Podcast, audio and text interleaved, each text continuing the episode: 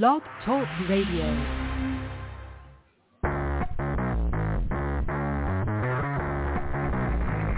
Hello and welcome to Action Radio. This is Greg Penglis coming to you from the historic district of downtown Milton on the banks of the beautiful Blackwater River. And now let's get into Action Radio. Yes, the ever unpredictable. I have no idea what I'm doing because I pretty much improvised this entire show, uh, other than the fact that I've over-prepared for my uh, interview with Christina Bobb, and I have at least three hours worth of questions, trying to cram into 30 minutes if we get that much. Uh, I got a lot of energy today. This, this is going to be a fun day. All right, let's get to government inquiry. She started as a guest on Action Radio, courtesy of our Constitution reporter, Amber Kemper. Both Breanna and Amber are graduates of Patriot Academy, a place where young folks get to practice writing and advocating legislation and being legislators in a mock session. Breanna immediately impressed all of us as someone we wanted on the show with her own report. With an insightful mind, asking and taking on complex questions, and a growing skill in sarcasm and satire, plus her study of government, history, the Constitution, and our founding all of her skills and knowledge combined into something pretty incredible here on Action Radio. And now, the Government Inquiry Report with Breanna Cannon. You know, we must be doing something right to get Christina Bobb, Trump's attorney, you know, reporter for One American News, you know, uh, lawyer, you know, retired Marine, you know, back on the show for a third time. I, somebody must like us. this is kind of cool. Yeah. Yeah. Do you know much about her at all, or, or do you have you been, I guess, following all the uh, the, the crazy Trump stuff? But because uh, she's on a lot with the election integrity, especially, know, having written a book on it. Just curious. I know you weren't expecting this question, but that's okay. Um, no, I wouldn't say I'm technically like following it. Okay. Well, uh, that's interesting. Well, let me ask you a question. Uh, this is more like the uh, one of those generational questions. Like uh, friends, when you're talking about uh, presidential candidates, because you know some, the, the, especially the age of these folks is so removed from you guys. Um, are you are you looking in the future? You know, it'd be great when we get a, a different person, a younger person, uh, someone else, or or is or are people still focusing on the the, the Brandon Trump uh, election, which is what pretty much is going to be. But I'm I'm just curious if uh, people are watching that uh, or just kind of waiting for these folks to to move on so we can get uh, younger people more closely related to our generation in into office? Um, honestly, I think some people complain about like the age of some people, uh-huh. um, and how like you need to get them out or put like an age cap on it. Um, for me, at least, on my opinion of it, is their age shouldn't matter as long as they can function properly. yeah, yeah. There's um, a lot of um, brilliant eighty-year-olds and some really stupid twenty-year-olds. so you know, it's, yeah, yeah, it's, it's really interesting. Okay, I was just curious. So, yeah, I mean, just, uh, yeah, uh huh. Sometimes you want an 80-year-old. Sometimes you don't want an 80-year-old, depending on their mental state. Sometimes you want a 25-year-old. Sometimes you don't, depending on their mental state and what they know. So yeah. The the one thing I, I noticed. Know, uh, um, yeah, go ahead. I know that Vivek, um, as a presidential candidate, has become very popular because a lot of people are um, they like what he has to say, um, and I agree with a lot that he has to say too. Um, but, but I think he's been taking a lot of heat whenever people started looking into his background and um, the fact that he doesn't actually have that much of a political record to base anything off of too. So that's where his youth can kind of hinder it. While you look at Biden, it's like he's been off for so long and you know he hasn't done anything and he can't even walk. So. Oh yeah, yeah. Uh, we've written more legislation. In fact, me personally, I've written more legislation than, than Joe Biden. And he's been in politics, you know, fifty, sixty some odd years. You know, I think he started office when I was in high school. so it's really kind of interesting. Or maybe it was junior high, whatever it is. He's been there so long, it's it's kind of crazy. Um, but uh, Vivek, if you want to look into him, see, I think he's a total fraud. Uh, I think that uh, everything he's saying is stuff Trump said 5, 10, 15, 20 years ago. He's all cliches. Uh, there's no substance at all, and there's a lot of big questions. How do you, uh, you know? And I asked this uh, in, um, I think on the show, you know, will the real Vivek, You know, I call him Obama Swampy because he reminds me of Obama. He's exactly the same way. You know, the, the the smooth young minority person, you know, who's very attractive to younger people, who says all the right things because he. But none of that's original. None of that's from him. And so he looks like the next deep state plant in a long line of deep state state plants, uh, going back, oh, I don't know, to uh, uh, who was that guy? Uh, Barry Goldwater and whoever opposed him, I forgot. But there's there's decades worth of uh, plants, the the both Bushes, the elder and the younger. Um, John, John McCain, Mitt Romney, Paul Ryan as Speaker of the House, Kevin McDeepstate, the current Speaker of the House. You know, these people are all are, um, who Mike Pence, the traitor who who threw the election to uh, Brandon. All these people are deep state plants, and he just seems like the next one. You know, he went to Yale Law School. He got a, he got a, he already has six hundred million dollars. What what what do you need a law degree for? And if he got a law degree, why isn't he using it? You know, and how did he get six hundred million dollars with with no patents? He hasn't invented anything. You know, he hasn't trademarked anything as far as I can see either. You the closest thing was he's one of four people on a patent that was applied for but never never exercised because they never created the product. So he's never done anything. There's a lot of questions about him, and he reminds all of us who are looking at this as the next Obama. You know, saying one thing and governing completely differently. And the only thing Obama said, honestly, was he wanted to fundamentally transform America, into, but he forgot to finish the line into basically a Marxist, Muslim, communist uh, dictatorship. I mean, that's that's where that's where we're headed, you know. And so, what do you think? Given that, now what do you think of uh, Vivek? Do you want to take a look into him a little bit, maybe? Yeah. Um. I, I what was this like maybe a month, two months? I don't exactly know the timeline, but um, we learned something about like how he got some of his income was, I think it was some kind of like clinical trial drug of some sort that they had, and I think was like elder people, elderly people had died from it or something like that. Hmm. Um, that, that, I need to go back COVID, and find COVID out more about that. Yeah, well, see, his companies have all um, lost money. How did he make six hundred million dollars from his company? Uh, whatever that starts with an R. I forgot the name of the company, but apparently it loses like ten million dollars a year. It's always lost money. You know, and it, it, I'll be interested in his hedge fund investing record. So how does a guy with companies that don't make money, with a law degree he's not using, with no political experience except for saying cliches, how does he get six hundred million dollars, and how does he end up, you know, uh, running for president? I mean, some real questions here. Yeah, and there was people saying about like his voting record, how he hasn't, he doesn't have a long voting history either. It's like he recently got into politics too. He's never and been in then, office. um, he doesn't have a voting record. He's never he's never Yeah. voted for anything. Has he? Well, how long has he been registered to vote? There's a good question. A lot of these people who who get in, they were never interested in politics. They yeah, only that's what I say. vote. Like in Okay. terms of a voting record, like how long he's been voting, like as a citizen. Um, Yeah. And which party? And I know there I was bet you- I bet she's a Democrat. About I bet she's a Democrat. Bet she's a Democrat. betcha. Betcha. Betcha. and it was about him taking uh Soros money on like a scholarship for um school and he came out and said like you know he just needed the money Yeah. um and I guess when people looked in he was already a millionaire at that time Hmm, and there's how no need that? for him to get the scholarship at all And scholarship. along with that and you know finding out that it was like a lie Mhm. I think everybody knows at this point if you take Soros money there's probably going to be some strings attached to that money Oh yeah. Now, now he keeps saying that he he got it taken off the list. He got all this other kind of stuff. My question is, how did they find him in the first place? This Young Leaders program has uh, Justin Trudeau. It has what's her name, uh, Jacinda Ardern, uh, the dictator of New Zealand, that totally screwed over that country. You know, I call it communist boot camp.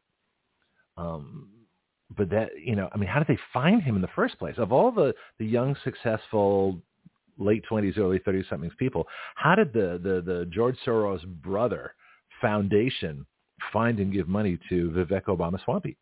Where where they get his name from? They he must have attracted their attention somehow. yeah Hmm. Okay. Well, we'll do that another week. What do you want to talk about? What have been investigating? Um, so I was gonna take a week off of some of the um, WHO stuff, Uh huh. um, and I can go over some of the meetings a different day.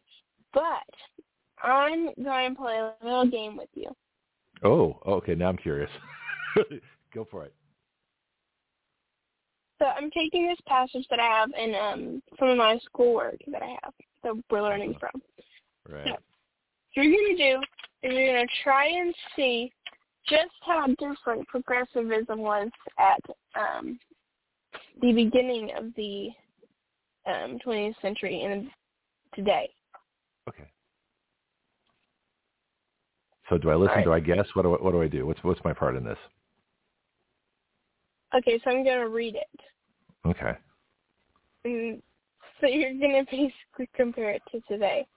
Okay. All right. You know, I love a challenge, so this is this is fun. I mean, this is. I wish more people would do this. This is kind of cool. Go for it. All right.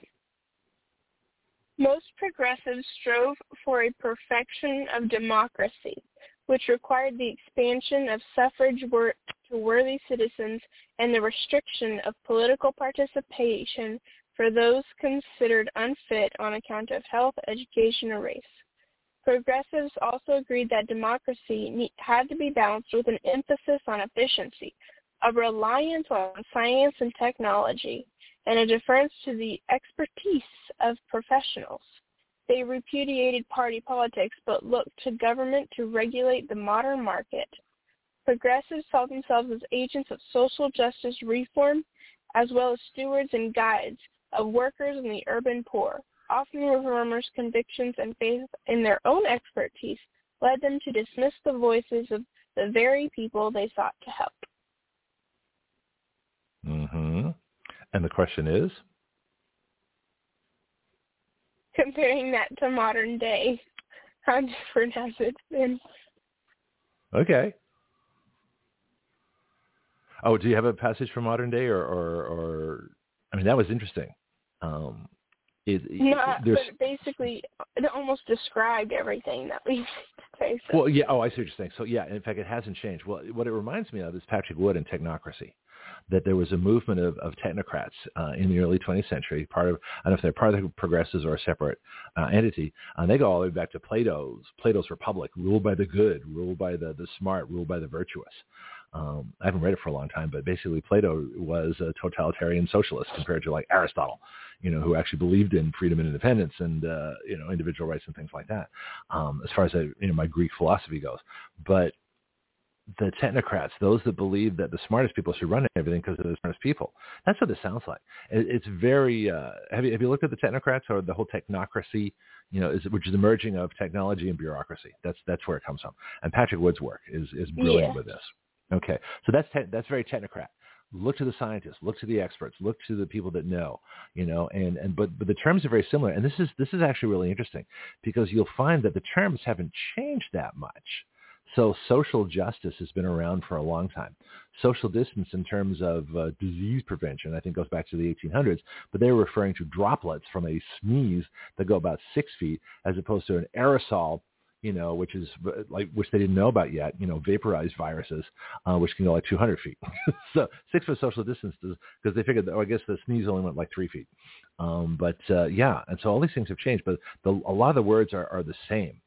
Uh, it's very, very interesting that uh, they're ideological. They're not driven by intellect. They, they don't think. They don't. Uh, they just act, react, and just follow the plan, and that's what makes them so dangerous. It's, it's like the the philosophical zombie. I like that term. I mean, I might use that again. But they just follow the same thing. It's very rote. Uh, but it, you know, social justice. If you look up the origin of the term social justice, I'd be curious what you find because I think it's been around for a long time. Okay. Yeah. Let's look. We can look it up right now. You're faster on the computer than I am. Go for it. Look it up. See what. See what. Look at the origins of the term social justice. See, the minute they said suffrage, this is the term we don't use today. Suffrage is a term we. I'm just vamping. You just keep. You can keep looking stuff up. I'm just talking. Uh, but suffrage is a term that's a giveaway for early 20s, uh, 1920s, because we talk about the vote now. They don't talk about suffrage now. Suffrage, you know, women's suffrage was the women's right to vote. Uh, and here's what I find fascinating too. Nothing in the Constitution ever prohibited women from voting. Ever. There's nothing there. There's nothing in the Declaration of Independence that says, you know, that we believe in the right of, uh, you know, free white men with property to exercise individual rights. It's not there. It's everybody. We are all created equal. So uh, something to be interesting to look into is this ridiculous myth that uh, now maybe some counties or cities or maybe even states had laws like that, but there was nothing federal. There was nothing ever in law that I know of that prevented women from voting, um, certainly at the federal level. And certainly at the constitutional level, there's nothing there. So what'd you find? Social justice. Where'd that come from? I'm still looking it up, but um, what you were saying was actually something else that we learned in this too is that um, oh darn, blew blank. Oh yeah, okay. So it was that the um, progressive reporters were specifically targeting the a white native-born middle class. Male or that female? Was interesting. Or didn't matter. That was their, yeah, that was their target audience. Yeah. Was it the target of, audience uh, or their target? Because the, the whole point of of socialism is to have a peasant class. Yeah, target. A a Sorry, a target. Ah, okay, sorry. That, that makes a big difference between target audience and target. That's why I was I was curious. But uh, yeah, so what does it say about the middle class? They they so, uh, everything that's being done today is to destroy the middle class. Yet the middle class is what makes uh, a country free and great. You know, and, they- and they talk about income distribution uh, and equitable distribution. Well, nothing's more equitable than a big middle class, where the greatest number of people have enough money to, you know, own a home, cars, have kids, take vacations, you know, do normal things that we associate with, you know, American life, American dream. That's normal. But without a middle class, you can't do that. We all end up in 15-minute cities in Maui. Yeah. Okay, something something really interesting uh, that I was learning about like the suffragist movement and stuff. Uh-huh. And this is going to be a very controversial revelation, probably. But, Well, you're in the right place to say and it. it so kind of just- shocked just- me too. But I mean, you can't Yeah. you can't yeah. really deny the facts that's in front of you. Like you can't deny what they were talking about here. Okay. Um, especially coming from me when I'm um like a big advocate for people to go out and vote. Um, and Mhm. like my entire life, you know, I've been like um, women have always been able to vote, so the suffrage thing wasn't really, I don't know, a concern or a question. So we Mhm. were learning about the anti-suffragist movement and how men and women both got together and were against the women's right to vote. And they were saying, and okay, I'm going to say this, but it's true, the anti-suffragists were right. They were saying that that if this voting right for women is passed, basically these women will continue to take on men's vices, and they would do um, uh, different illustrations and stuff that would put like men at home. Yep. Breanna's call just dropped. She'll call back in a second. Yeah, I'm going to get really controversial and uh, talk about something that uh, I thought of for a long time. That and I, po- I posed this question. I'm going to pose it to Breanna too when she gets back. But I posed a question that you know women generally vote more socialist. Men generally vote more freedom.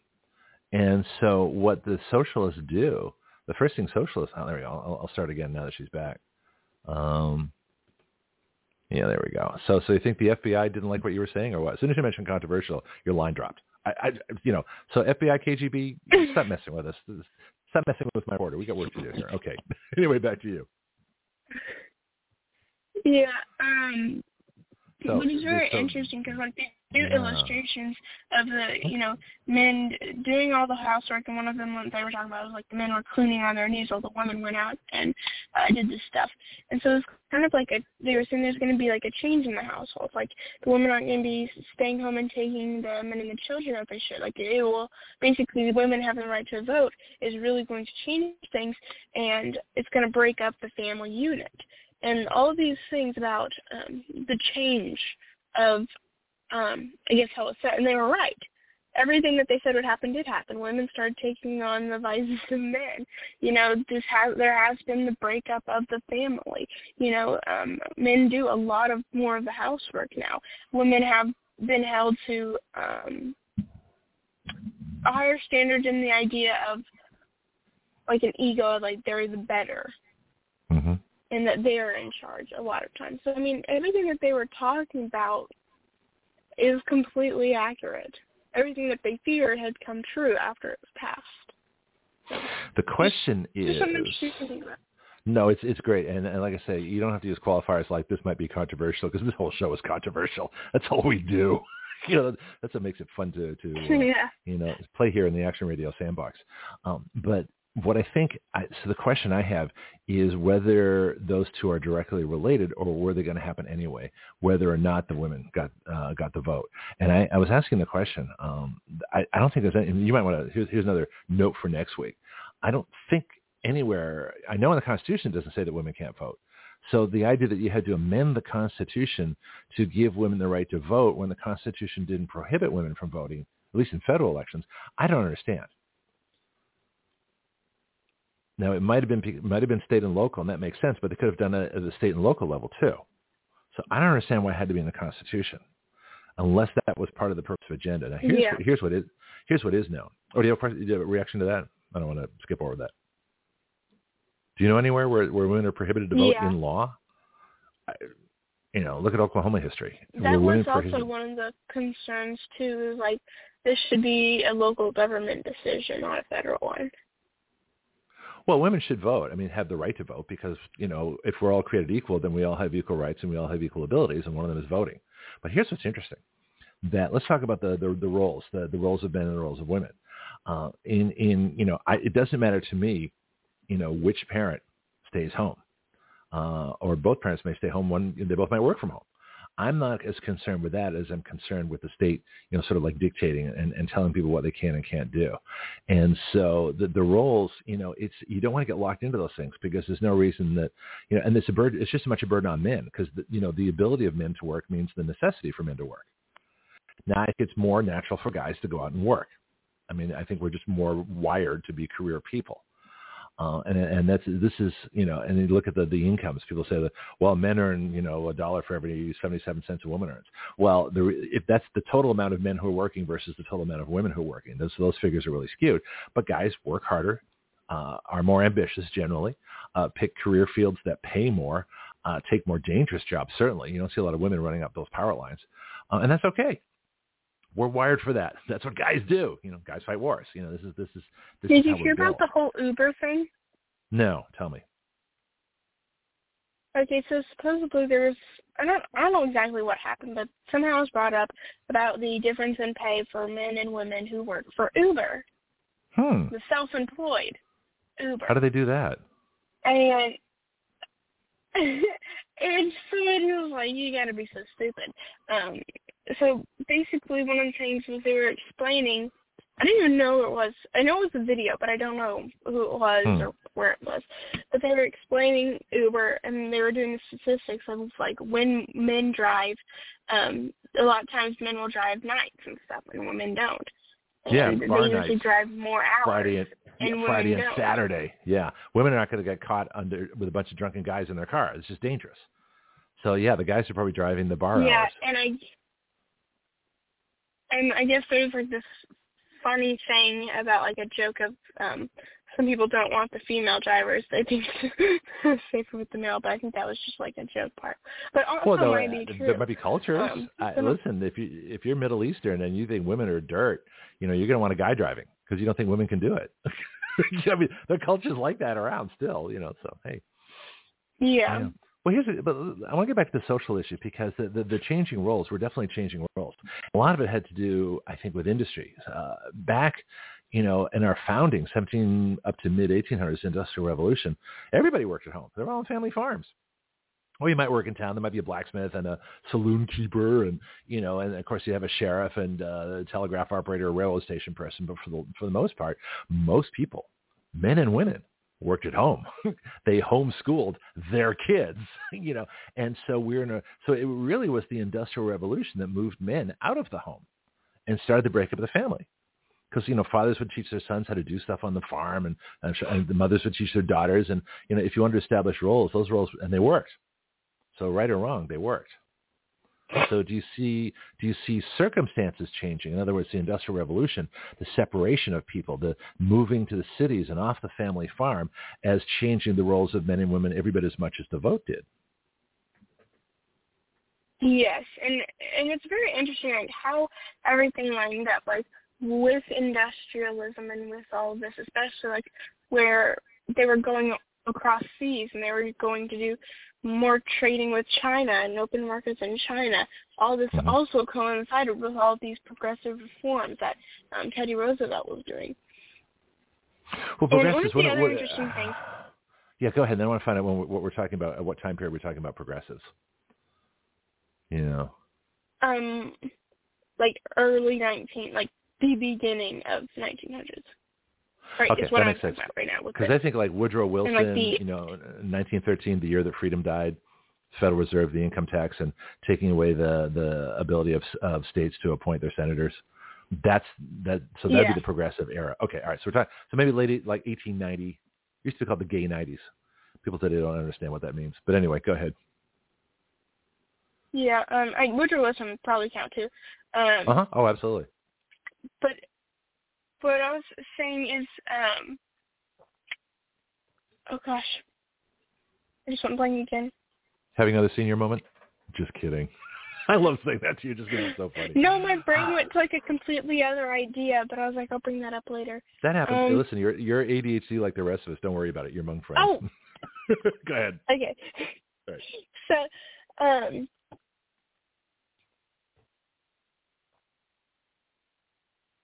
Did you forget again? Because I got a question for you. oh, sorry, I was looking something up. Um, the Oh, okay, no. Rockefellers um have a uh, the Ro- Rockefellers have a big influence in um things in history. Like for Right. example, they were one of the people who were helping fund this movement for women's rights. Oh, and it's and let's actually talk pretty about that. significant information Yeah, for why? that. Why Because were they doing it? they also Rockefellers what they've done is they have transformed um the way that America does things. Um Mhm. I mean they completely changed the education system and there's somebody else. And Medicine. his name's like super prominent too. I can't They changed the health. I- Oh, her, Horace Mann was the 1800s, the, the the Prussian model of education. Uh, one of the greatest disasters yeah, I, ever. I don't know. Okay, so we've we've talked There's about that. There's somebody else That, too. that there was Mann, but there was another Thomas person. Dewey? I don't remember his name. But yeah, Thomas Dewey. Maybe. I don't know. So he completely transformed like the education system. He completely Right. changed the um medical um education Mhm. to where Yep. how they learn the medical industry, everything is like um Mhm. he put more focus on the medicines and stuff rather than like the root of the problem and kind of changed the way that was taught.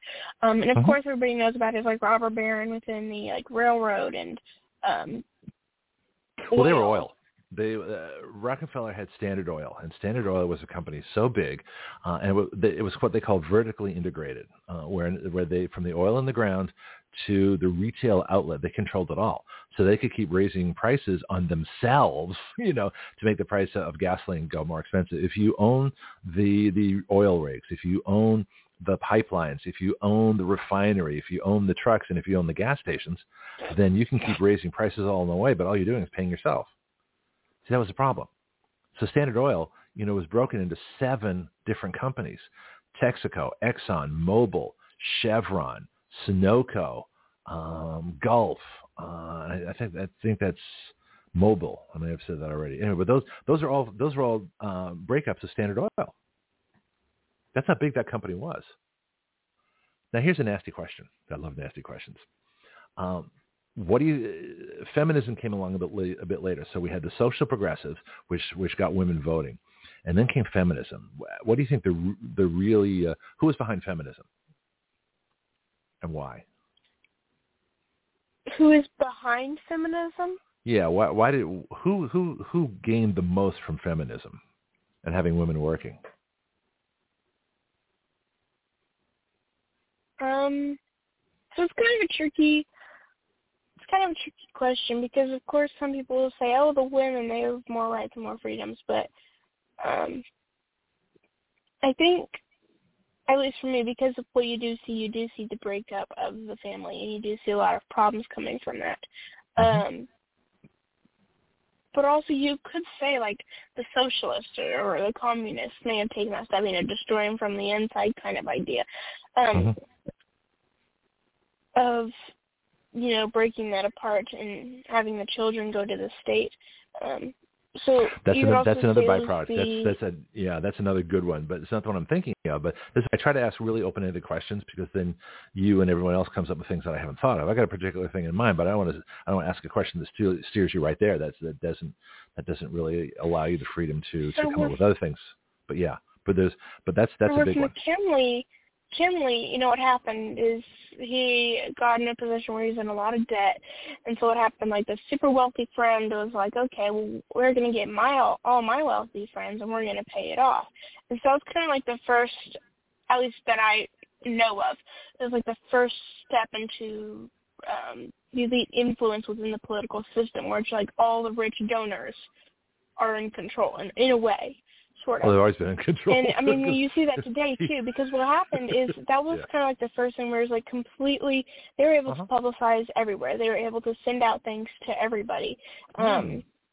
So the political party, I guess, that they had had so much funding from all these donors who did not want Bryan to get in because of their own interests. You know, and so they were able to use all this. I think that was like kind of the start of it. Um, I think we can kind of use the idea of who are those people who influence the government decisions who kind of have a hand in stake and a hand of power in the government system mm-hmm. that are also involved in changing things to help benefit themselves. Yeah. From what I've heard and what I've thought of, it's kind of like concurrently, I don't know which came first, whether I heard about it or thought about it first, but uh, the biggest beneficiary of women working is the government because of taxes. Yeah. And so you basically doubled the workforce. And as more and more feminists inspired by government, you know, work, it's fine. I mean, uh, people can choose to work or not to work. I just don't want the government telling them or influencing the decision. But the biggest problem is that when you have two parents who have kids who are working, then the state raises the kids pretty much from birth, which is another byproduct of feminism. So the problem is, and I, like I say, I'm not really concerned which parent stays home. I just want one of them to be the primary, you know, caregiver of the kids so that they don't get raised by the state. That alone is worth, you know, uh, either a lesser income or one person working at home, or if each parent has a job doing it at different times. But whatever, you know, the, if you think of the kids first and they don't get raised by the state, see now you've got daycare, You've got breakfast at the schools. I think they have, you know, probably dinner now too for the parents to pick them up late. So, so the, the biggest problem is the state is raising the kids, and the state is making money off a whole bunch of women that they might not have been making money off before if those women want to be moms and stay home. I shouldn't say stay home. That doesn't sound right. Be home. I like the idea stay home. You never hear of men working outside the home because you know the you say well, women working outside the home. Well, uh, in other words, women should be in the home. No, I'm not saying that, but somebody should that make sense? Well, also, you know, working inside the home is like very accurate because that's what they do. And, You know, sometimes people call it like being a homemaker. You know, because okay. that's what they do. They raise up their family. They um, hmm. make all their food. You know, they organize their house. You know, they create a good home environment. Um, and just because that's one of the things that they were told to, you know, raise up your children in the ways of the Lord is often um, one of the things of you know raising your family and mm-hmm. you know if you can go to work and still be able to do that you know that's fine. Um so i mean i think but don't men have an equal obligation? Right, don't fathers have an equal obligation to to raise their kids and and be part of the family? And what does scripture say about that? Y- yes they do. Um because the mother and the father are supposed to do that. But also um there's they are supposed to go out and work because you know if you don't work you don't eat and stuff and they're supposed to kind of set that leadership example because there's different roles that you have. And i think yeah women can work and and men can also stay home with the kids in certain ones. But i also think um sometimes there's better ways to work better ways for it to work i guess um naturally. Yeah yeah, yeah, and as someone who was a, a weekend dad for years, I mean, I spent all my weekends with my kid when she was growing up, you know. So, uh, but during the week I was, you know, free to work, you know. So I work long hours, so we could do really cool things on weekends. Um, so, so there's there's ways that you can, you know, do both. Um, but here's another question too. So the, the tax argument is one thing. The other argument is that it's it's a thing with socialists and progressives that one of the first things they do in every country they invade is get women working. And the reason is because women vote more socialistic and more big government than men do. What do you think of that?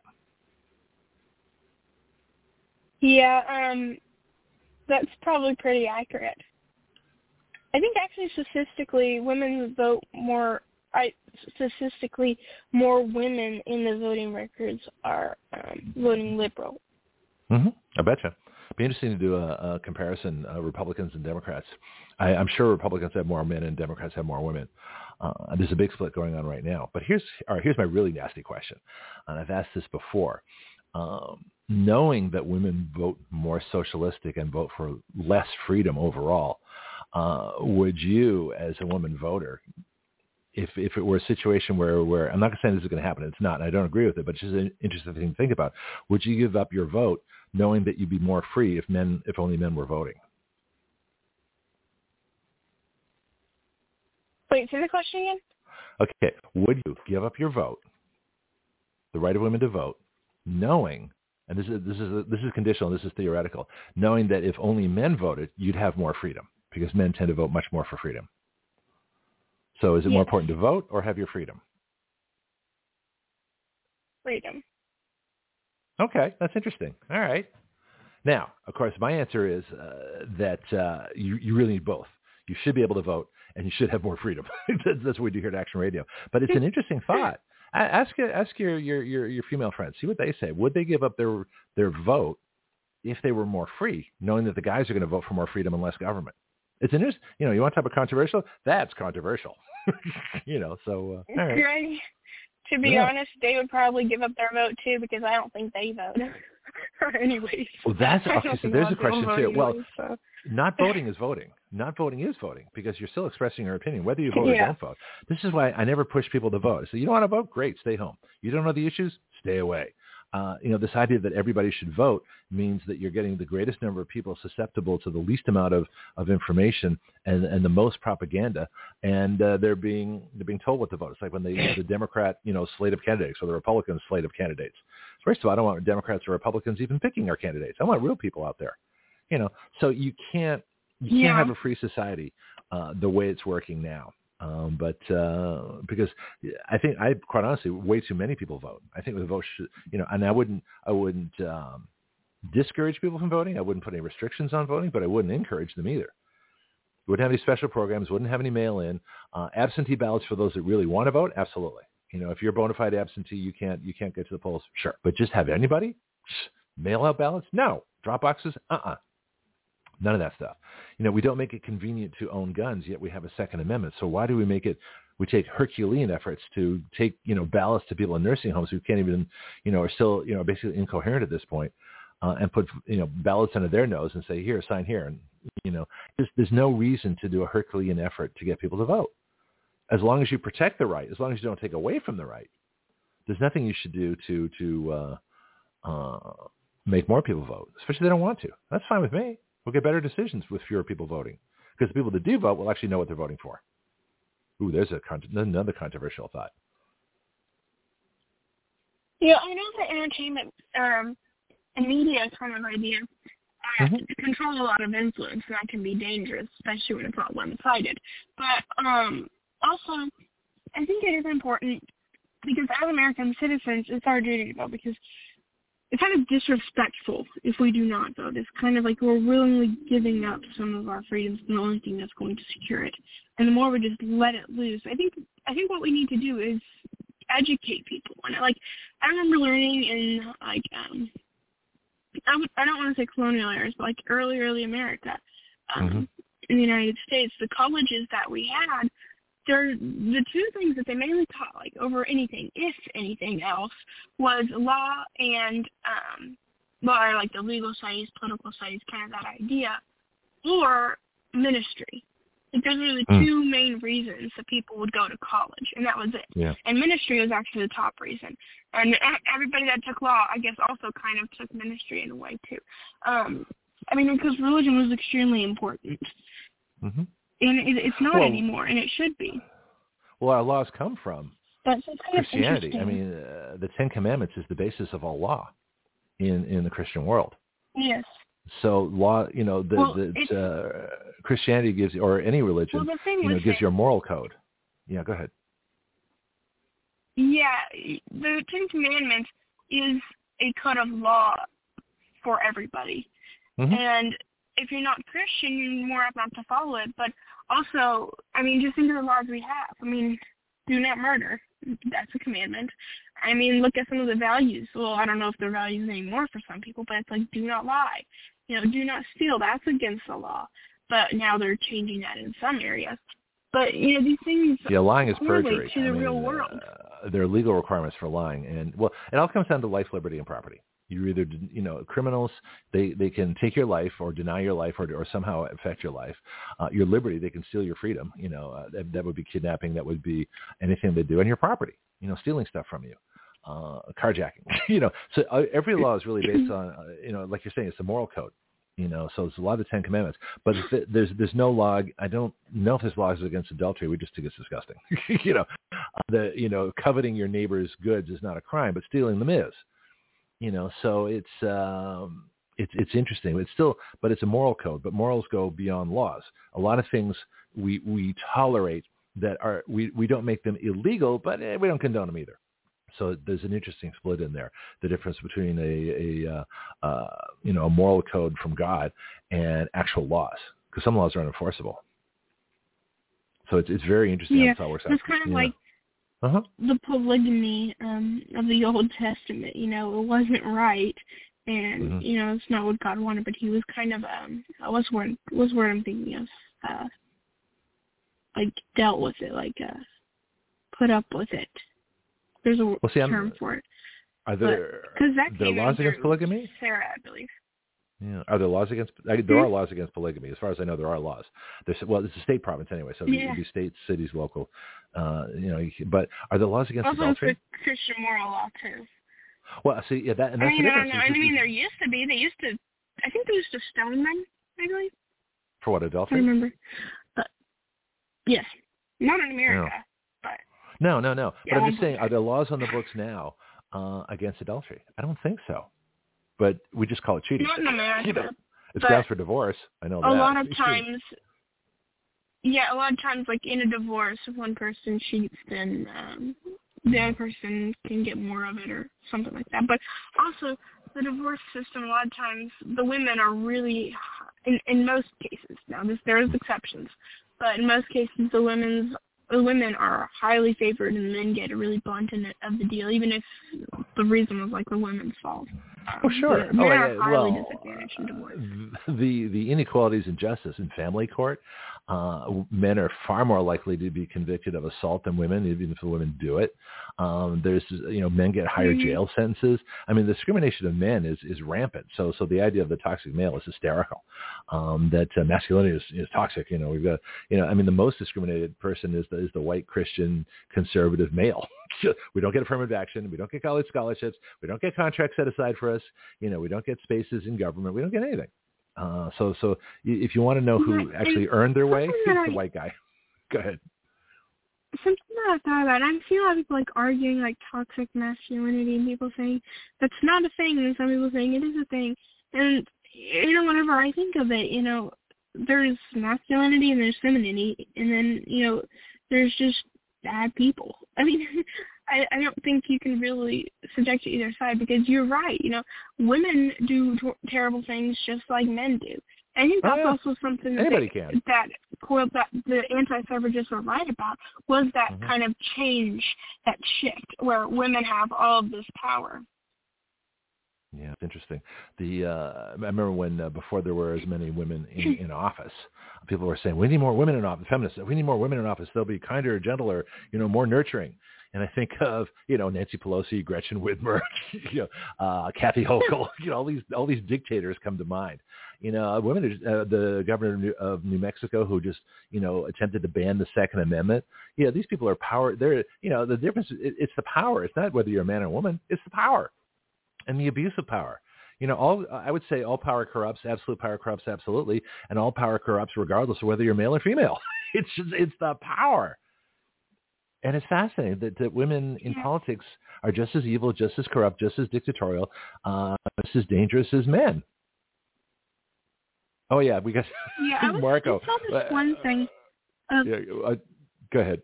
I'll give you Marco's comment. It's kind of funny actually. I saw this one thing, and it was a Uh-huh. girl talking about this, and like she has some kind of podcast or something, and there there was a guy too. I don't I don't know what it was though. Uh-huh. And they were kind of talking about this about this push for like equal like equal men and women in government and how they need hmm. all these women in all these leadership positions and how um, in companies women need all of these like bonuses or kind of affirmative action kind of ideas. And hmm. one of the things they brought up was like, okay, well, why is that not for all jobs? Why is it just for this? I mean, what about bricklayers or sewage workers or electric yeah, women don't do those jobs. or all these other things? Like these are like ninety percent of men like yeah. we need oh, yeah. like fifty fifty women bricklayers. like exactly. You guys don't say anything like that. No, no. Well, see, and that's the thing is, one of the arguments they have is, yeah. One of the arguments they come back with is like, yeah, well, they can if they want, they just don't want to. And they were saying, well, the same thing for, you know, serving in government office. They can if they want, but it's the people's decision if they want them in or not, you know. Yeah. Um, yeah. No, it's fascinating that people, you know, everybody sees things from their own political or, or their own propagandistic side. You know, how many women will climb those power lines? You know, in in a hurricane, you know, to well, not quite a hurricane, but you know, there's a lot of jobs. You know, look at you remember Mike Rowe's series, Dirty Jobs. Most of the people doing those jobs were men. Mm. Yeah, you know, guys do guys do pretty yeah, horrendous work. You know, you look down the sewer. If you look down a, a manhole, you know, if I can be so so sexist here, look down a manhole you know, the guys working under the streets, it's guys. Not a lot of women down there. Not that women can't, but they don't. So the difference is, is, and this is exactly the point that you're making. You know, women can, but they don't, and that's a choice, and that's okay.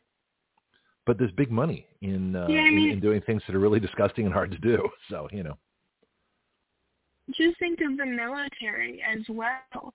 I mean, uh-huh. for years and stuff, and even now, like men are the only ones that are drafted and that's for a reason. And also, you know, what's the reason? Only thing they had to do is wait a minute. They you hit, had you hit a sore to, spot with me. Yeah. Uh, they hit a um, or they lower the standards for women. So, like men, they have for years they have certain standards that they they have to reach in order to go into the mm-hmm. military. Mm-hmm. Well, for mm-hmm. women, they had to lower it for women to reach it. And so what they're uh-huh. saying is like because men and women are different and stuff, obviously. Uh-huh. But instead of having women meet that same thing and they will have to work harder at it, but they will have to get at that same level to um I guess be beneficial for this fighting force, they've lowered it to where they only have to meet like a certain level, a lower level. And what that does is that kind of weakens the standards of what you're trying to build too. Well, it's dangerous. So, like, it, I think of it in the same resentment. way that they should yeah. keep they should keep a single standard. Uh-huh. And if women are able to meet that same standard as the men, they should be able to do it. But if they can't, if they can't meet the standard that is required for this, why uh-huh. lower it to have something weaker or not as beneficial for us? So or I, just do a different that's job. Just how I think of no, you're you're right. But, but the thing yeah. is to, to bring women into combat units, special forces, and things like that. Well, most men can't meet those those criteria. you know, there's very few people. Let's take special force, Navy SEALs, uh, the Air Force, Army, with the Army Rangers, that kind of thing. So let's take Army Rangers and Navy SEALs. Okay, most men cannot qualify, so they don't lower the standards so that more men can qualify. Lower the standards so more women can qualify. That doesn't make sense. Those things are incredibly hard to get well, into. Well, I don't think women can go into the SEALs. Oh, okay. Well, didn't you see GI Jane? Well, I mean, I saw Demi Moore. Demi Moore was was a GI Jane at Navy SEALs. Okay, the movies wouldn't lie to us. I'm just teasing you. It's a great film. Um, but it's maybe kind of cool film anyway. I mean, just yeah. think like it's if you're yeah. going to war and uh-huh. you're in your group or division or, or whatever, um, and you have all the sources and they're going, and then you have a woman that's going to slow you down if she's not if she's not up to the same standards as the men have uh-huh. met. It's going to slow you down. It, it's going to hinder you. And um, I mean, even just thinking like selection, like you were saying, like those special forces kind of things. Like uh-huh. the men, there might be um, like let's say there there was five men who uh, didn't like get to the men's requirements, but they still got higher than the women did. So they're still better and more equipped than the women. But the women uh-huh. met their goal, so the women can get in who did worse than the men who did better than men because of the different standards set. So they're having weaker people go uh-huh. in to fill that kind of spot. And so I mean that's kind of like one of the disparities that they have there. Yeah, no, the, we guess we got a whole bunch of comments on live chat, so I don't know if you get a chance to uh, to do that while you're while you're watching. It's pretty busy on there. Uh, Marco in the Netherlands talked about Hillary Clinton. You know, we came, we saw, he died. In other words, she basically got Omar uh, Muammar Gaddafi assassinated by his own people. Uh, that's what Benghazi was about when they were running guns uh, into ISIS through Benghazi. Um, and I've got the stand down order, folks. You know, actually on the, on one of my calls uh, back at WB Wild. You know, um, I can send you that episode. But yeah, Hillary Clinton's one of the worst. You want to talk about power hungry, totally corrupt? I mean, she could be a guy. anyway, just but the but it's interesting with the standards you're talking about. So if the standards are the same, okay. So here's here's a, here's another question. It's it's fascinating that uh, everybody, including men, are against women, you know, having to register for the draft. In other words, selective service. But the, the same, but then the feminists are saying, well, wait a minute, women can do every job that man can do. You should have women trying out for the SEAL team. If they can't make it, you have to lower the standards. Well, you can't have it both ways. Either everybody registers for the draft or nobody registers for the draft. That's 14th Amendment. That's equal protection. So the selective service for men is unconstitutional. The second thing is, well, let's deal with that first of all. So, so how do you see that dichotomy of, of lowering the standards for women, but still not having women register for the draft?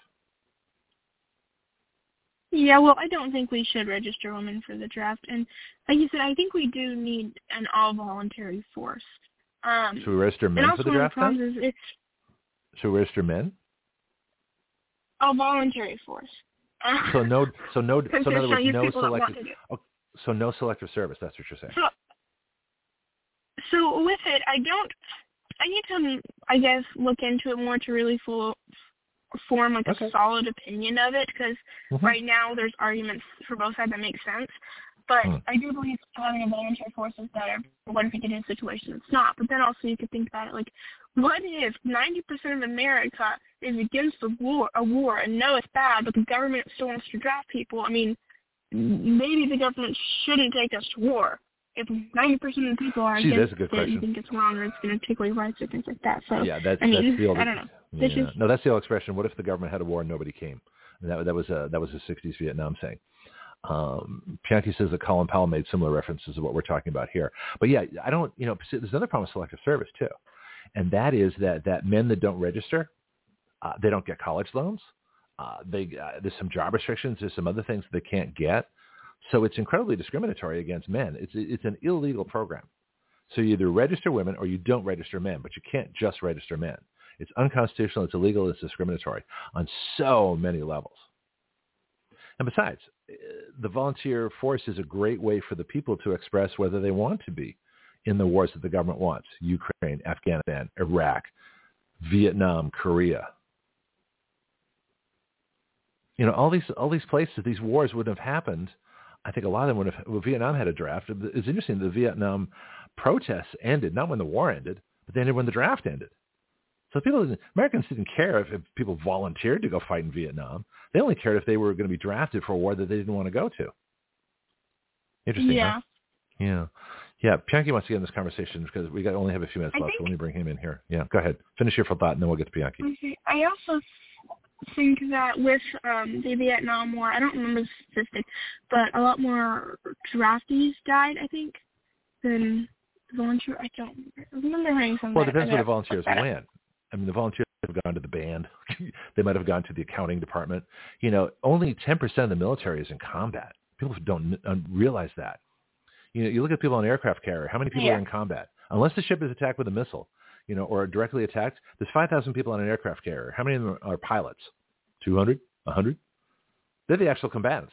Most of the people on an aircraft carrier are, you know, cooks, painters, you know, uh, engineers, uh, engine room people, you know, various officers, different departments, intelligence, radar, traffic control, things like that. Very few are actually in combat, even though they're on an aircraft carrier. So the idea of of, of uh, not drafting men is not a big deal because, or the idea of drafting women isn't such a big deal because so few of the military people actually serve in combat. So if you don't qualify for the Navy SEALs, there's plenty of other jobs. In fact, there's there's probably like 99 percent of the other jobs in the military where you don't have to have the same qualifications as a Navy SEAL. So what's the big deal? You can't qualify. You can't meet the standards. You don't. You don't get in unless you're trying to sabotage the Navy SEALs by putting women in there with lower standards and destroy the the uh, the whole Navy SEAL you know team anyway. Which is what I think the real goal is. Because there's plenty of other jobs in the military. If if joining the military is an issue, plenty of jobs. Most of them non-combat. Bus driving. it's no more dangerous than bus driving. Uh, bus driving.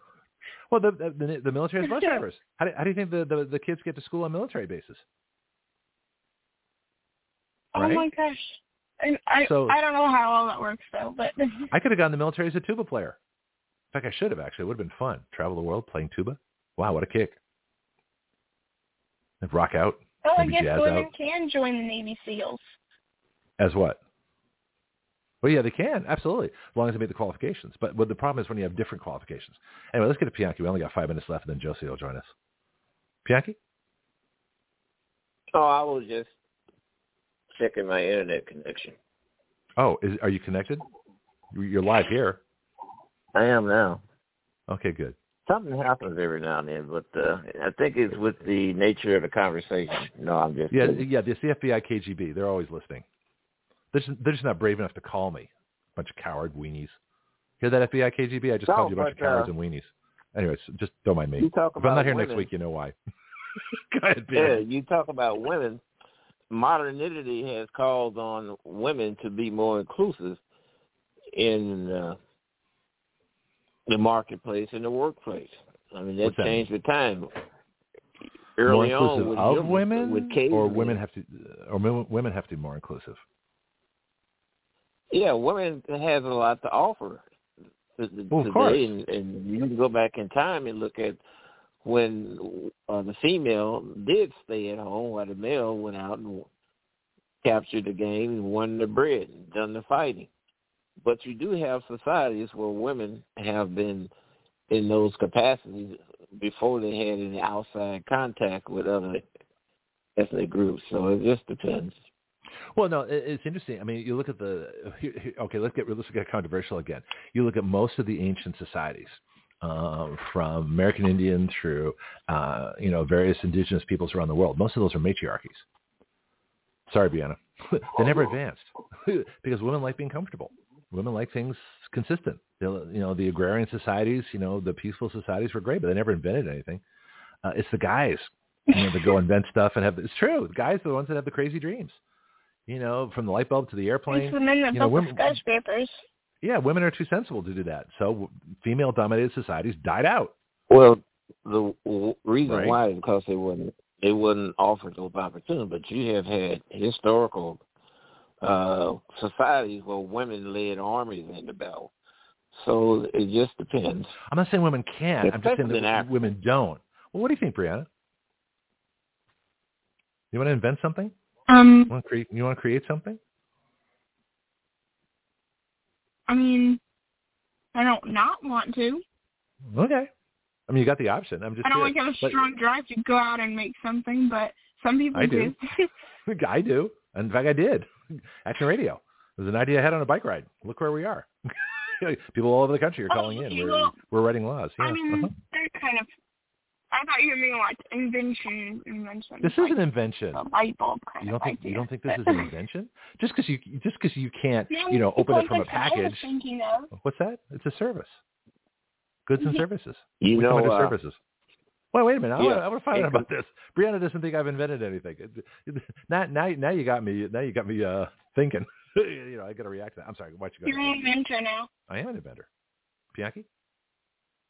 Yeah, it- you know, in commercial construction, like in ironworkers, there's women that Mm-hmm. not only do reinforcement, but they also do structural certain Oh, sure. certain aspects. It's not that women can't. See, that's the question. Is it that women can't or women don't?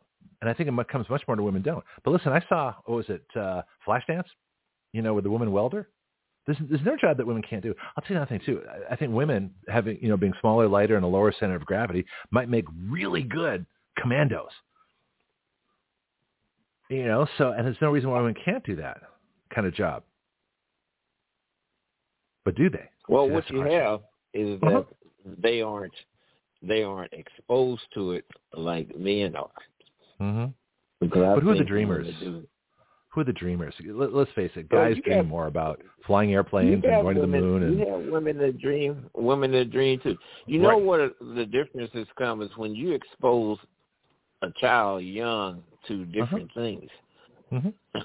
When you got the, you know, like for instance, in in your uh Asians, Asian females are exposed to home building at an early age, whereas in the Western world, you don't see women being exposed. Now, I have seen women build cabins, home, log cabins.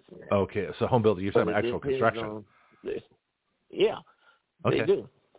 As opposed to homemaking. All right, just big difference. And you know okay. what caused a lot of women to have to come into the marketplace was the modernity that was introduced to homemaking, like the sewing machine, rather than the old weavers. Oh yeah, the the amount of time women spend doing things. You know, the the days of of pounding your clothes on the rocks, or later on putting them through the uh, the wringer. Let's ask Breanna, have you ever seen a wringer used for for laundry? Um, I may have, but don't know the name of it. Okay, let me okay, Google like, a picture of it and see if I have. It, it's two wheels that were really close together. Uh, and uh, they were dangerous because you, you get you know fingers, arms, you know things caught them. They're very dangerous. Um, but uh, that's how they used to wring out clothes to make yes, them dry. Yes, I have yeah. these. When I was a so, kid, so, I used to stick my fingers in them intentionally, but they were spring loaded. why doesn't that loaded. surprise so, me? yeah, it was spring loaded, so it didn't hurt that bad. oh well, you know, it's all. I guess it's relative, maybe. Yeah, but the point is that uh, that technology has greatly reduced, you know, dishwashers, washing machines, you know, have greatly reduced uh, microwaves.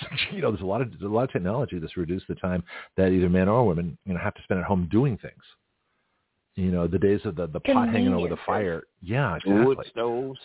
Yeah, but here's the other problem, though. I think the government has engineered a situation whereby it's it's become a necessity for for women to work simply to pay the bills because the cost of living is so much higher. You know, and then we go back to our 50s model. You had one person working, usually the guy, uh, and that guy would work nine to five. You know, with an hour for lunch. So basically working seven hours. You know, of the eight-hour day. Now it's like eight to six. You know, with half an hour off that's not paid. You know, so the amount of time people work is longer. Uh, the amount of people working is more. the taxes are much higher. The cost of living is much higher. But a, a 50s income, you could buy a house on, on one person working, buy a car or two, probably two, have a couple of kids. You could go on vacation. You know, you could do all kinds of things. That was the American dream. So in the 50s, it worked. So what's changed? Well, inflation. The cost of living went up. The taxes have gone up. The government has, has engineered a situation where it's impossible for women not to work. That's by design, and I think a lot of it's to do with the government getting taxes and controlling people. They get the kids early because both parents are working. You know, the kids go to the state, you know, the state daycare, and then the, uh, you know, the state school, and then they're programmed by the state. So by the time they get out of college, they're they're perfect, you know, good little state communists. That's by design. They created a whole industry. You know what name was very prominent in daycares? There was a company called KinderCare. That was the Danforths. Oh, I've heard, I've heard of Ralston Purina. What, and it's it, what was it now? It was called KinderCare, in the Danforths of uh, Ralston Purina, also John Danforth, who was a U.S. senator, that the brought, uh, that sponsored uh, Clarence Thomas. Well, that's interesting because Ralston Purina makes makes pet food. so you, you're talking about the the daycare was owned by the pet food company. I don't know why that's interesting. I just think it's interesting. Well, I can see where you're thinking, but uh, you, might have a point. No, it's just, uh, but they don't, but what's the connection? Well, kinder, the uh, kindergarten, that's German. You know, kindergarten. You know, and and and the Prussian model of education is the worst. that's what we have now. Factories, you know, school bells, Pavlovian response is terrible. Schools are nothing but an indoctrination system. All right, Breanna, let's give you the last word. I know you have to take off. Let's get your uh, sign up. But of course, as always, you're welcome to listen in. And we've got Christina Bobb in the, the third hour. So you definitely want to catch that if you can, uh, either live or podcast. Thanks, Breanna. Cool report. Probably not what you intended. In the words of Josie Cossey, um, it is all well organized, and you guys are definitely right on that part too. That you know, there, I think there was planning within it, but yeah. Yeah. Sounds good. All right. Let's, yes, uh, this let's is Breanna Cannon with Government Inquiry on Action Radio. Bye. Goodbye. I think that's the one thing I need to improve the most. I'm terrible with my sign-offs with people because I jump in, cut them off. I do always. T- the intros are okay. I got to work on the, the closing of my reports. All right, let's get to Josie. She started off as a poor child in Nicaragua, living under communism. Now she is a prosperous small businesswoman with a great family, living the dream as an American citizen. Josie Cossey knows all about both worlds, communism and freedom. She knows where your dreams can come alive and where they can die very quickly. And so her report is as much from experience as knowledge, and her passion and crusade are very real.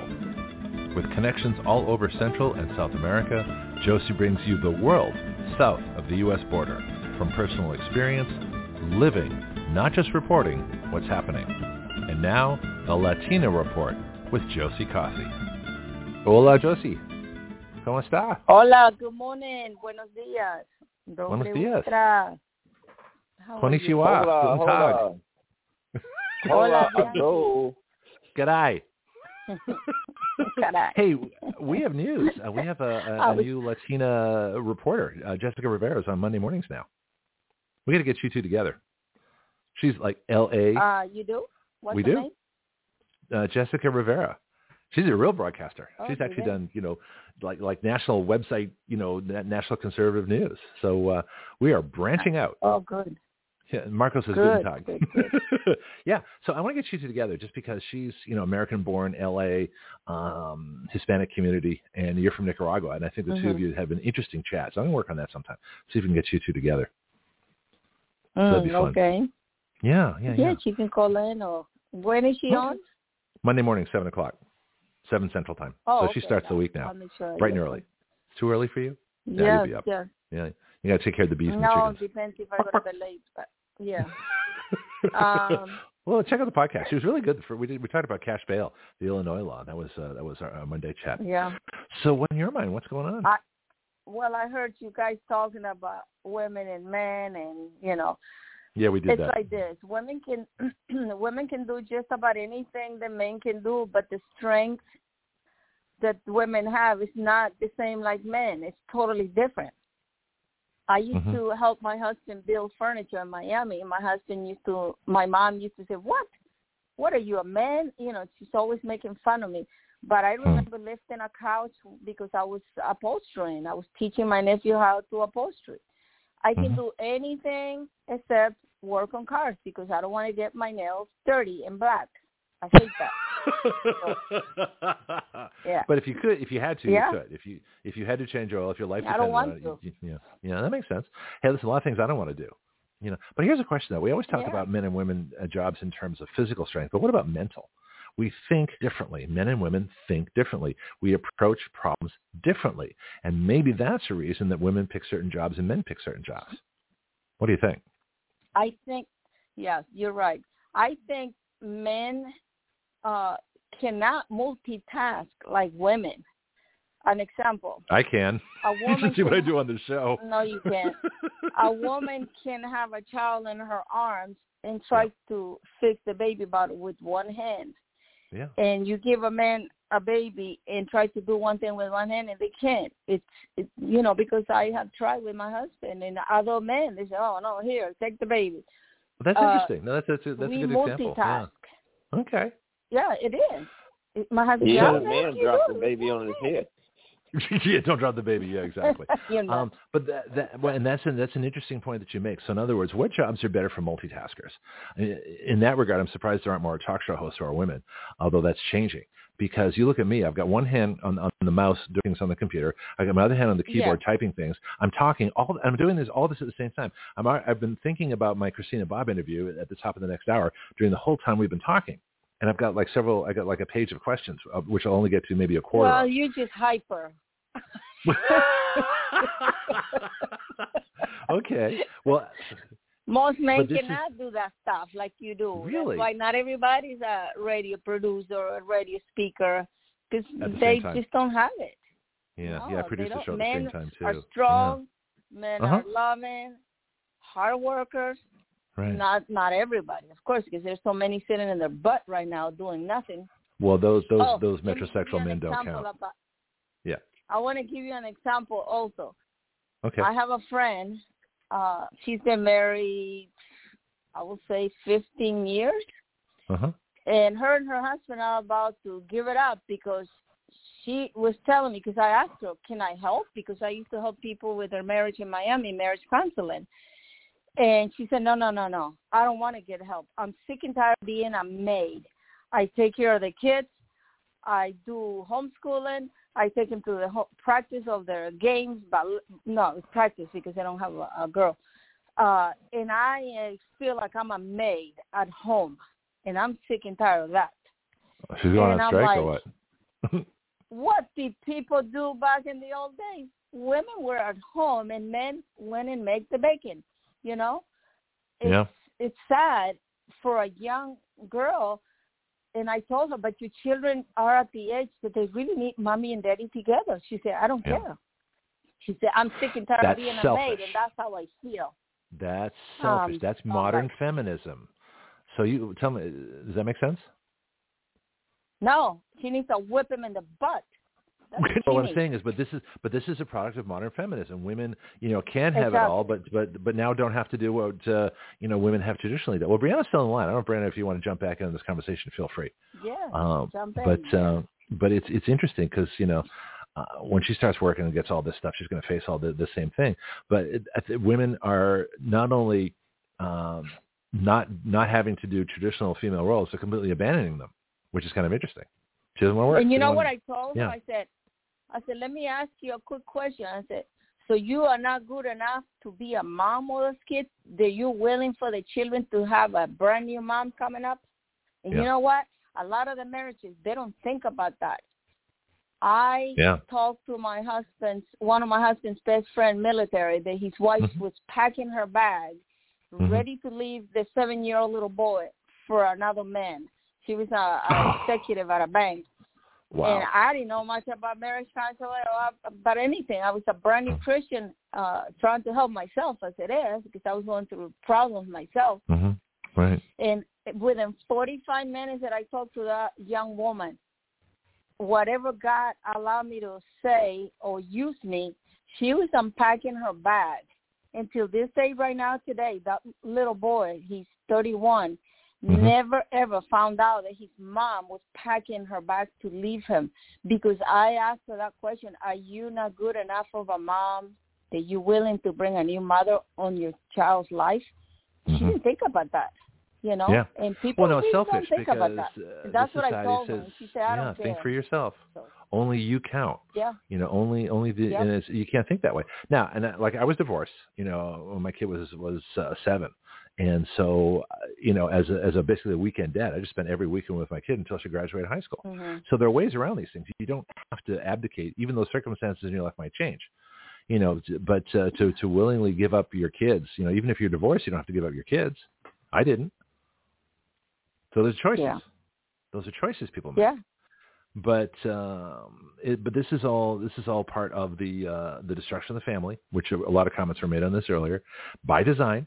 The Great Society, you know, giving women the same more money than they would get uh, if the fathers were there you know, with apartments and welfare and food stamps and everything like that. That's designed to split up families. That's caused most of our crime Yeah. problems. Uh, and that's by design Yeah. because crime is, we talked about this yesterday uh, with, with Jessica, that crime is an integral part of government to take away rights because they take uh, the honest law-abiding citizens, scare the hell out of them, and then they run to the government saying, save me, protect me after the guns are gone. And the government says, oh, I'm happy to protect you, but it's going to cost you this right, that right, et cetera, et cetera, et cetera. And now we have an invasion Yeah. of illegal aliens uh, coming into our country, which are causing huge crime problems while they're defunding This the police and disarming disarming Americans. So they're doing everything they can to destroy this country. It's really bad. Yeah. And that's Yeah. what I wanted to talk about a little bit Sure. this morning and go into Okay. Argentina after. Uh, Judge Janine was talking about uh, 472,000 Venezuelans just got temporary uh, uh, uh, status in this country. Uh, so they That's can illegal. work. They Mhm. they're getting Social Security already in their hands, Yep. uh, so And they can illegal. register to vote. That's the agenda. Well, I know Yeah. it is Yeah. illegal. There's a lot of stuff vote? that they've been doing They can't register to vote. Huh? They're, they're Venezuelans. How can they register to vote? They are. Yeah. So so that's very sad. She was enraged just talking about this, and Mhm. uh, I don't blame her. And I'm upset as a Latina myself. You know, a legal Latina. Mhm. And uh, over ten thousand just came in to uh, arrive uh, going across a few days ago, and there's videos in uh, other sections of the border, uh, troopers, uh, patrols are helping them to come across, including cutting wires for them to walk right in. Oh, sure. Oh, They this is all by design. Uh, this is why it's so stupid of, of people to say, well, you know, especially the, the, the GOP geldings. Well, we're going to try and uh, get the Brandon administration, you know, insurrection to secure the border. Don't they understand that this is by design? They don't want a border. That all these people are being No. brought in on purpose. They're trying to get as many people as they can. So they'll be saying, well, we're trying to discourage the bank robber from robbing the bank, even though they've been successful Yeah. robbing the bank 16 times and they have been arrested because we don't prosecute criminals anymore. Is the bank robber going to stop robbing the bank? No, because you're not arresting him for, you know, for robbing the bank. Okay, it's the same thing here. Is Exactly. Is anybody is anybody defunding Catholic charities? Is anybody um, defunding all the the, the bus companies and them. the you know and the They're air companies that are criminals. Yeah that are transporting these illegals? Is anybody seizing the hotels where these illegals are staying? See, nothing's being done that could be done. You know, is anybody seizing you the know another companies that are hiring? You know, I mean, this is this is how you fight this problem. Yeah, go ahead, Bianchi. I don't think it's Joe Biden head. There's something else that's in behind the scene that's thinking of these ideas. Yeah, This is Obama. boy. Seeing it. No, no, this, this is this is Obama, pure and simple, because he's the one that wanted That's what I to just said, fundamentally Kenya change boy America. behind Obama, Biden. Yeah, well, yeah, it's definitely Obama. But here's the thing too, and it makes sense because you look at everything Obama did to quote fundamentally trans transform America. He brought in all the Somalis, you know, like Ilhan Omar. He brought in as many. He brought in all the Afghanis after the surrender, which he ordered, you know, Brandon to do. He's the one who's been bringing in all these people. He knows that the the, the Muslim migration into Christian Europe has destroyed it. The only two countries Yeah. that are doing well are Hungary and Poland in Eastern Europe because they had enough invaders. They had enough of the Russians and the Nazis. Sure, they don't want any more invaders. They certainly don't want a bunch of illegals in their country. You know, see, I've been watching the Hungarian and the uh, the Polish uh, president at the UN speeches, and they're like, "You people are idiots. hmm You let all these illegals into your country. Yeah. That's your problem. We don't want them. We've got you know, Polish doctors and Polish lawyers. We don't need the other people. You know, Hungary's like, we're, we're going to protect our borders. We've got borders. You know, we have enough Hungarians. We're doing just fine. Thank you. Stay the hell out. You know, and, and, Yeah. but this, but this is by design. This is like the Crusades in reverse. So you've got by design, you, you know, if you want to destroy a country, the best, the first way you do that is you put a bunch of people in that have nothing to do with that country, don't care about that country, are only there, you know, they want a better life. Well, you know what? Americans want a better life too. That's why we're here. Yeah. You know, so screw We them. have a better life, and we're giving all the money, and the stupid Republicans are allowing for more millions and 1000000s Mhm. to go to Ukraine, which is all the money laundering. A lot of the money is coming back to their pockets. Nothing is going to Ukraine. A Mhm. lot of the weapons and a lot of the stuff is being sold in the Ukraine. So it's all a lie, all a lie. Mhm. The Ukrainian people are suffering. Uh, I'm, I'm on the phone all the time with them. I know what's going on over there uh, Mhm. by people telling me the truth. Uh, but I wanted to talk about Argentina, Argentina Yeah. this morning. Tell how this came about because you and I both awesome. discovered this at the same time. It's really quite fascinating. So uh, there's a election in October coming up soon. Uh, there's a new running president, Javier Milei, ex-soccer player, rock and roll artist, super sharp. Oh my God! Even the way he talks is clear, so Mhm. good, so To you, maybe. intelligent. I knew I needed the subtitles. Well, yeah, because uh, that's my language. I know. That's one of my language. Yeah. but uh very very sharp and uh, uh I talked to a few Argentinians here locally and they really like him because they're sick and tired of this uh, left in Argentina. So he he impressed me really really and he talked a, a lot with Tucker about a lot of stuff. Mhm. And, yeah, go uh, see Tucker Carlson's interview. That's what I that's what I watched. It's fabulous. Yeah. Yes. And he's talking about uh, that he will, if he gets elected for president, he will never ever do business with any communist country because that's not what we're supposed to be doing, supporting any communist country. Uh, that's He calls was it China. About. he calls it China Yeah. for China. Is, is that Spanish? Is it is it Spanish called China? China. No, no Not business with China. That was great. Well, here's a question though. Uh, China- you've no got China, uh, no China. No China, exactly. No, no in the cabinets, no China in doing business. But here's my fear, though, that his election is going to be stolen like Baldessaro in, in, in Brazil. Yeah. Uh, and they're going to have I'm sabotage afraid. like Venezuela. You know, I mean, what is he doing? I don't think Tucker Like really Chile, addressed that. Like Chile just happened in Chile. Chile, you know, the election There you was stolen by communists. Yeah. so I'm afraid that's going to happen, You know, and the Pope cannot stand him, of course, but he don't like the Pope at all, and he was Well, talking Pope's about the. Pope, and you know, it's a big, Pope's a communist. it's a big he- thing because in Argentina there's so many Yeah. Catholics, you know, it's Yeah. like a routine tradition being a Catholic. Uh, so he was talking about the Pope, and uh, there there were uh, he was asking him about uh, uh, what do you think about the Pope, and he said he has blood, kind of like blood in his hands because he's he's on the side of the Castro family for years, Yep. In Maduro from Venezuela for years. So the that's the Pope doesn't like Javier, the running president, because he tells the truth about the Pope. Hmm. The Pope is a left, and I remember like four years ago talking about the Pope with one of the uh, uh, doctors that stands. He was standing by me uh, at the abortion clinic, and uh, slowly but surely they were disliking this Pope like four years ago. You know, way before the pandemic. And I said, "What do you think about the Pope?" He said, "Yeah, he's yeah." And I said, "Yeah, because what's happening in Argentina, they're, they're communists. Yeah. They're not in the open, but they have destroyed that beautiful country. So it's been uh, left communist for a hundred years, but not officially communist. You know, so people don't think about Argentina being communist like that. But the what about Pope, the Catholic uh, Church? uh, Is, is the Catholic Church Huh? basically is the Catholic Church been infiltrated by communists? You know, communist Yeah. beast, which is a contradiction. absolutely. So, uh, so tell me about Yeah. that because that that seems to be the problem. The last few popes have all been advocated, you know, climate change, global warming, social justice, you know, uh, world government. I mean, they're basically communists. We've got communist popes. And I, I believe I believe the Pope is even going along with the gay routine. With all that, he he doesn't uh, say anything about it, uh, and that's what this guy is talking about. He he, doesn't care about abortion because he's a left. He's he, his mentality, his blood is it's well uh, like the rest of the uh, criminals, and that's what the Pope is.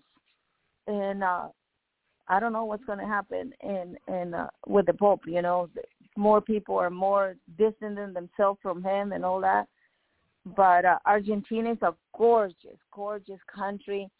They got the best foods, the best beef. I mean, uh, they eat dinner around ten, eleven o'clock at night. hmm It's just you have a siesta and everything opens up late, you know, and it's just a gorgeous. I spent about a month in Mendoza, you know, and Bariloche, which is one of the uh, most popular uh little towns where they make the best chocolate in the world. Ooh, but now I'm uh, interested. yeah. And uh, at the Pentagon, they do sell a lot of that chocolate from Argentina. So I was like in heaven all the time when I went to the Pentagon. I've never seen uh, Argentine chocolate. Uh, you know, we need we need like gourmet Oh, food shops right now. I guess maybe it's, maybe it's at Everman's. I don't know, but I, I don't remember seeing Argentine chocolate. Yeah. Huh. Belgium, Interesting. uh, Belgium chocolate. Uh, my girlfriend, when she comes from Greece, she brings me chocolate, but she usually buys kind of like Well, the cheap Belgian ones. I wish she would buy the nice ones. Yeah, you, You can know, get Belgium, but you don't get But the uh. I'd say the Belgian beer know, is the best Ukraine too. has good. What? Ukraine has good chocolate too. Huh. Ukraine, Yeah. and there is a store here Mhm. on David's Highway. It's a Russian uh, uh, little shop, and they have everything, everything. Okay. so good. Now I'm curious. Yeah, I'll send you the Yeah. information. It's Oh yeah, good. yeah. Well, we should we should go Uh, meet there. Let's go. Yeah, yeah. But um, But I, want to. Uh, Argentina again is, is is extremely curious for me because, like I said, you've got Baldassaro in Brazil, who I think has been arrested for for saying that his election was stolen, much like they're doing to Trump. There's real parallels here. It's all the same thing. Uh, Chile, Yeah. you know, that election was stolen.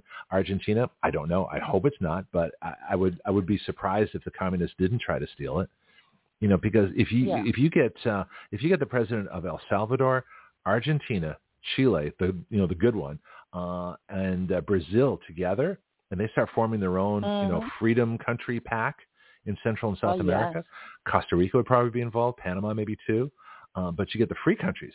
So if you were to let's think about this, if you were to divide up Central and South America into the countries and the communist countries, uh, Mhm. how- would how would you do that? Or or the corrupt countries? It doesn't have to be communist, but but the, certainly the the corrupt. Mexico, I don't know if it's communist. Well, I think it might be, but it's certainly corrupt.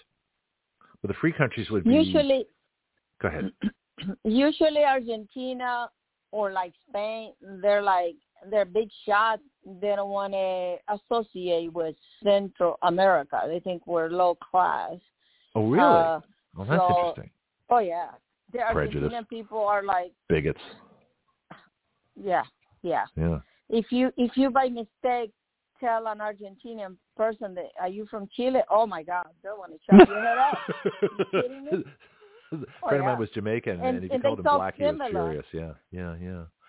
Ah, that's They, that's the they prejudice. People- similar. Pe- Mhm. Go ahead. Yeah. No, it's just funny that the difference is people get really upset. You know, I couldn't tell an Ar- Argentinian accent from a Chilean accent in my wildest dreams. I couldn't. To me, it would sound like a Spanish accent. I would have no clue, but they know. But I can tell a, a Georgian from an Alabama accent, you know, because I'm I'm attuned to it. So it's, it, you, Yeah, you can tell when people are from Alabama and they want to say, "May I help? May I help you?" They say, "May I help you?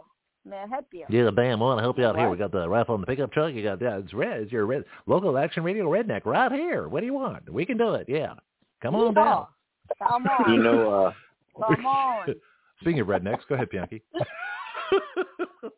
Come Argentina is a very, very racist society. really? There The go. Tell black why. population that used Yeah. to be in in Argentina has practically all disappeared. There's no Do they have blacks in Argentina. Oh no. they have There used to be a lot of blacks in Argentina Where'd they go? because What of happened? slavery, Yeah. because of uh, society pressures and policies. They practically disappeared. Well, that's interesting. Yep. Now, did, what what I know about Argentina uh, was that they were they were at war with Britain uh, in the Falklands. So the Falklands, this isolated, desolated little windswept island group that nobody particularly wants. This is back in the 80s, right? Margaret Thatcher's Prime Minister of England, uh, and the Argentinians claimed the Falklands as their territory. They went to war over this little uh, these rocks. That's the Argentina I remember. So how has that changed, Josie? From uh, what? First of all, why were they attacking England? What did they? What was this all about? And was that a different Argentina? Was it more of a, a dictatorial, militaristic society than it became a free country? And then, of course, the communists want to take over. So, so do, do you know some Argentine history? Because I don't. It'd be interesting to. Uh, Not a a lot. bit. Not a lot, but but I know Argentina is like a European country. Totally. Okay. That's why Okay. they don't want to associate too much with Central America, and they kind of get upset in a way when I'm from Nicaragua, and and we use some of the words exactly the same. Like what? You using the same Hmm. word we use? I said, yes. We're Latino, you know, Spanish. Bianchi touched a point that this is great because you know to know. Uh, my uh, Sunday school teacher just got back from Argentina three days ago. He Hmm. was there for two weeks, uh, uh, teaching seminar, uh, uh, Bible seminar, and uh, he was telling us you don't see any black people in Argentina at all. And we were asking what happened, where did they go? Most of the black folks that were in Argentina were run off, and they went to Brazil. So that's why you see a lot of blacks in Brazil because Argentina got rid of them. Yeah. So it's very rare for a child to see a black person in Argentina. And the same thing in Ukraine. I was like, I didn't see black people in the Ukraine at all. The only where where part I seen them was at the airport. They were passing through or, or, or traveling. But you don't see black people in, uh, in Ukraine either. So kids, they kind of like Same thing in where they're from. Uh huh. same thing in the Dominican. Uh, the Dominican ran all the Haitians, the dark complexion Haitians, out of the country. That's just recently. hmm. Oh really? I didn't know. Mm-hmm. Mm, yeah, but uh, yeah, it's uh, it's sad because we all bleed red. We all are creation of God. The division, it's uh, it's very sad how people will think like that. But I I, I almost I'm almost done with Javier, uh, the new president running in Argentina, Greg. hmm Yep. and uh, Tucker was asking him about uh, abortion, Mhm. and he stands 100% for life. I love the way he, this guy was describing and talking about life. uh, life begins at conception, of course, and we all know it because we're not stupid. so he's against abortion completely. And he believes that women, yes, they have a choice in life. Women can choose, but the baby's body has a DNA that is not her body. It's a different yep. body. So it, it was kind of great the way he was explaining, which I already knew that, of course, being a. But that's very common. That's uh, what struck me as interesting is how common the things that he was saying are things that uh, you know modern conservative America First folks are saying, and yeah. that uh, you know when the and this started about a year ago when the whole the, the pro-choice gang was screaming "My body, my choice," and and pro-life folks really really didn't have a good answer for that. And and the, the, a bunch of folks, you know, suddenly, you know, kind of came to the same conclusion. Well, it, it's your body is your choice for you, but that's not your body. You know, that's the baby's body. Not your body. In your body. That's and the so, baby's but this DNA. Is, but this Right, but this is new. This is, I mean, I don't know why this argument didn't come out 50 years ago, but uh, you know, the body, the, the baby is in your body, but not of your body. It's not your body. So yes, you have a choice over your body. I came up with something similar years ago, uh, what I call pro-choice times three. So the, the woman who's pro-choice is really pro-choice over three people. She's pro-choice over herself, pro-choice over the life of the baby, which will end in abortion, and pro-choice over yeah. the, the, the man, whether he's going to be a father or not. So women have the choice to force a man to pay child support for a child that he would choose not to have if he were a woman, or they deny mm-hmm. a father his baby and abort it when he would deeply wanted to be a father. So, so there's no such thing as yeah. pro-choice. It's pro-choice times three. But the, but the idea of, of making this a, an argument, a valid argument, it's not your body. That baby is not your body. You know, it's not it's uh, it's in your body. Exactly. And but that's a, that's a very powerful argument. And what's interesting is that you look at all the arguments that uh, Javier was making; they're they're almost identical to the arguments we're making here conservatives, you know, yes. that we don't want the government everywhere. We don't want the government educating everybody. We it's, the social problems. We don't, you know, climate change is nonsense. Um, all the stuff that they're talking about, green energy is a total waste. I mean, everything down the line. It he is. could be Trump. You know, and what's, what's fascinating is that uh, Bals- Balsari, Baldessari, I forgot his name, uh, and Javier, I forgot his last name, uh, the president of um, Javier El. Milei. Javier Milei. Okay, and then the president of El Salvador and the, the person that got the election stolen in Chile, they're all saying the same thing. They're saying exactly what Trump is saying. So the world is really splitting Yeah. Into Yeah. conservative or, or like nationalist, and I use that in the good sense, nationalist, you know, your country first, Trump style politics or communism. The, the, there's, there's really no middle ground here anymore. That you're either a world government hmm. communist stealing elections or you're, you're a Trump-like nationalist who believes in individual rights and believes in your own country. That's kind of how it's splitting up. Yeah. How do you see it, Josie? Yeah. Yeah, it, you're right. Exactly. Uh, exactly what you're saying. Uh, we, uh, I think, I think what's been happening in America, it's been spreading and poisoning the rest of the world about abortion. Because you know, I remember when I was a young girl, you didn't hear about women aborting the baby. Yes, there were some women uh, aborting the babies with a hanger, but privately, secretly, it was a big thing. Mm-hmm. Now they're being brainwashed. That is that you can murder your own baby. So you know, Greg, what I did uh, when I used to stand in the front line at the abortion clinic, Mhm. a woman you can see her belly like a little big at the end because they were doing six months abortion at the end. Oh, and wow. I would see women coming in, yeah, with a big belly, and uh, I would say, "Excuse me, ma'am," and she looked at me and said, because they they used to bring like a two, three year old in their hands, and usually they didn't allow the babies to go inside because they didn't want other women to hear a baby crying in the room. Right. So they would leave the baby outside in the cars or waiting under a tree with the with the other aunt, uncle, or whoever came, or or, or their pimps. So I would say, ma'am, can I ask you a question? They look at me and say, don't talk to me after this, after that. But why don't you kill that two-year-old right now? And she said, are you crazy? Are you insane? I said, that's exactly what you're going to do with that baby. You're about to murder your baby inside the womb. They, he cannot protect himself. He cannot run. He cannot do anything. Said, why don't you kill the two-year-old? And I know it, it sounds cruel, but that's exactly No, but it's, she it's, it's a good She- argument. It's a She's forceful choosing argument. who even, lives and who dies right there at that moment. Mhm. Yeah. No, you're That's absolutely right. exactly what they're doing. but it's our country. They've been brainwashing all Mhm. these young girls, and and then it spread all over Europe and everywhere. Because I had a girl from Spain. She said, "I don't care about abortion. Women have a choice. They can kill it if you want to." And I had, and I shared with you a few years back, maybe five years, 4 Mhm. years, whenever that was.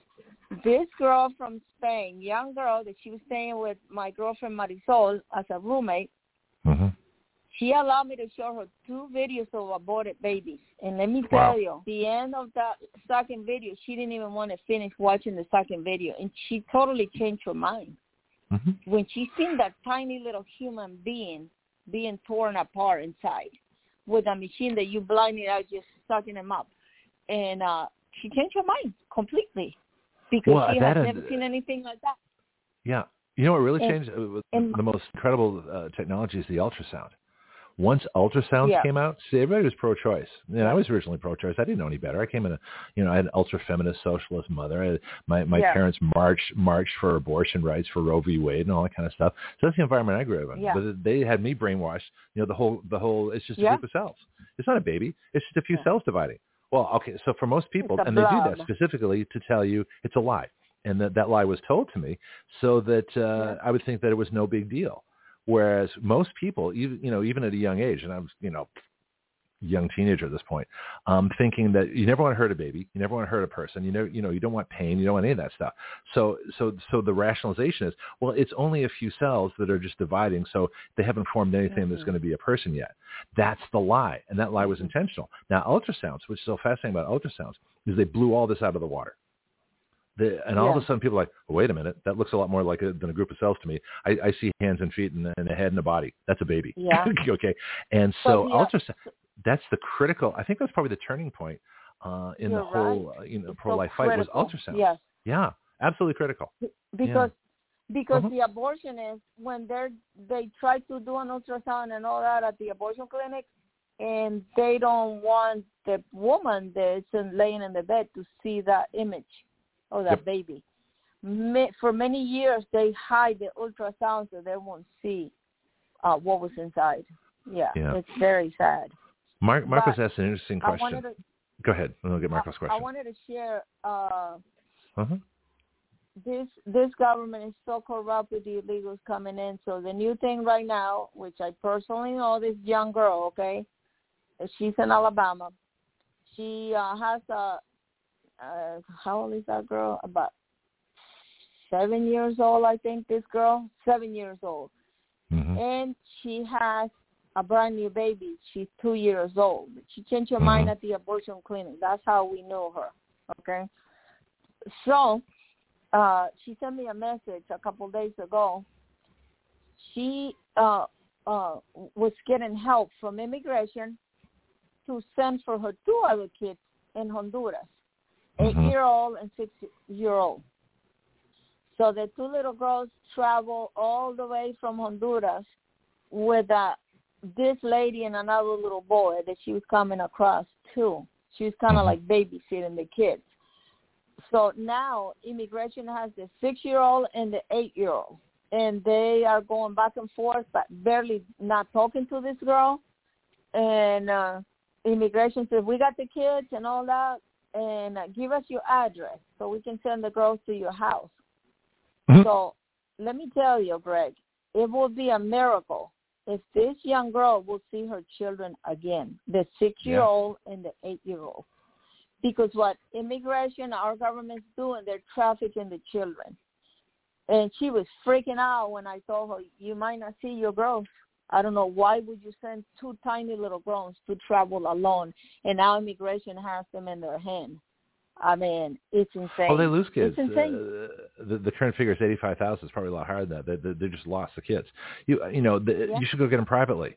You know, get get the papers filled out, get immigration permission, fly down yourself, or drive down, or however you get there, and send or, me or hire kids. someone. Mhm. Or there should be actually, you know what? If if uh, if we actually if Catholic Charities was doing the right thing, they'd be uniting families again, not bringing in illegals.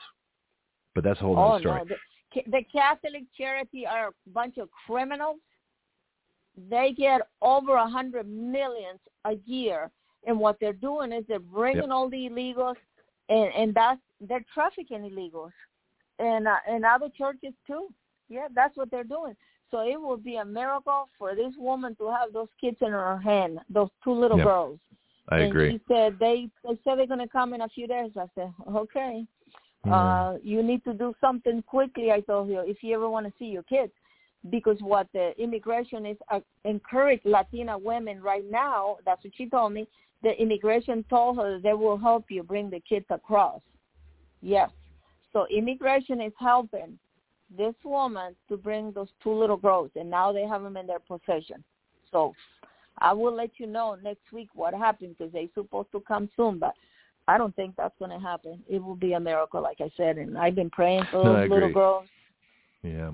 You know, because they're Uh, tiny, innocent children. I mean, but uh I- what I don't understand is this corrupt government in Texas, Republican, hmm why doesn't he send for all those kids that they're in this Walmart empty Walmart stores? There are five, six thousand in each of those empty stores at the Walmart in different Listen, areas in Texas. I don't know what's going on in Texas. They're housing illegals. They've got Colony Ridge, that entire city we talked about. That's all illegal aliens. Yeah, You know, yeah. uh, there's, there's all the, you know, they didn't put the National Guard, Texas National Guard on the border uh, and just stop all the illegals right there. They could have done that. They didn't do that. You know, they've then taken some measures. Uh, they're sending bus loads when they should be sending train loads of illegals to the liberal capitals. Mm-hmm. Train. You know, train loads. I mean, train I would- ten trains a day. You could probably you could probably pack ten Yeah. Amtrak trains per day uh, of, of illegals and just dump them in uh, Union Station in Washington. So here you go. It's your problem. You caused this. You deal with it. I got some questions. Um, Mark, yeah, go ahead. Go ahead, go ahead. Give me the question. Well, because Mark, some interesting questions, and this is a lot of people have the same opinion. Now, you remember the bill that we wrote a while back, because I think you had a, a hand in writing it. Um, the abortion bill that we wrote. This is before Roe v. Wade was finally corrected by the Supreme Court. It wasn't overturned, by the way, folks. It Oh, was yeah. corrected because they never could have made that. Yeah. Roe v. Wade was always an illegal decision, and the states had no business uh, honoring it. Uh, so that let me just state that again for for the record here. But what we wrote was a bill, uh, and I consulted a whole bunch of women, you know, being a guy not ever being pregnant, uh, on abortion. And what I came up with was an idea to split abortion into two events under law. The first event hmm is the termination of the pregnancy. So if a woman wants to terminate a pregnancy and terminate her parental rights, that's one thing. But the second part, the first part is dependent on the second part. You can only do that if you can save the life of the baby.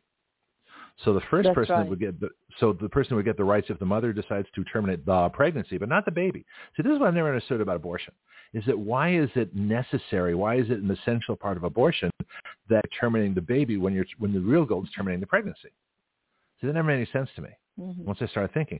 So if we say, okay, fine, it, we're not going to be so oppressive a government that we will deny uh, a woman a right to to end a pregnancy, but there's a condition because we're talking about a human life here.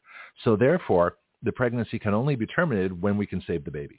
And as medical science and technology gets better and better, that time is earlier and earlier.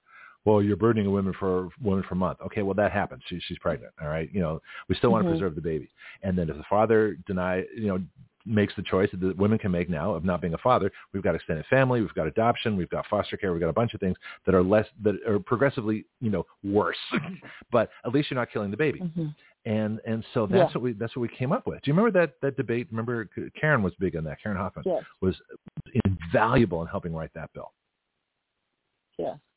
It's a it's an incredible bill because you're right. You you don't have to kill the baby. But you know, Greg, I have seen it live right there. Mm-hmm. Like I just told you, I did it for 11 years. My Mhm. heart was breaking, and I had to get up at five in the morning to be there at six o'clock, and they Right. were lined up already there. And uh most women they have that abortion, they do regret it, but it's too late after. Yeah, you can't. Most Once women. it's done, it's done. Yeah.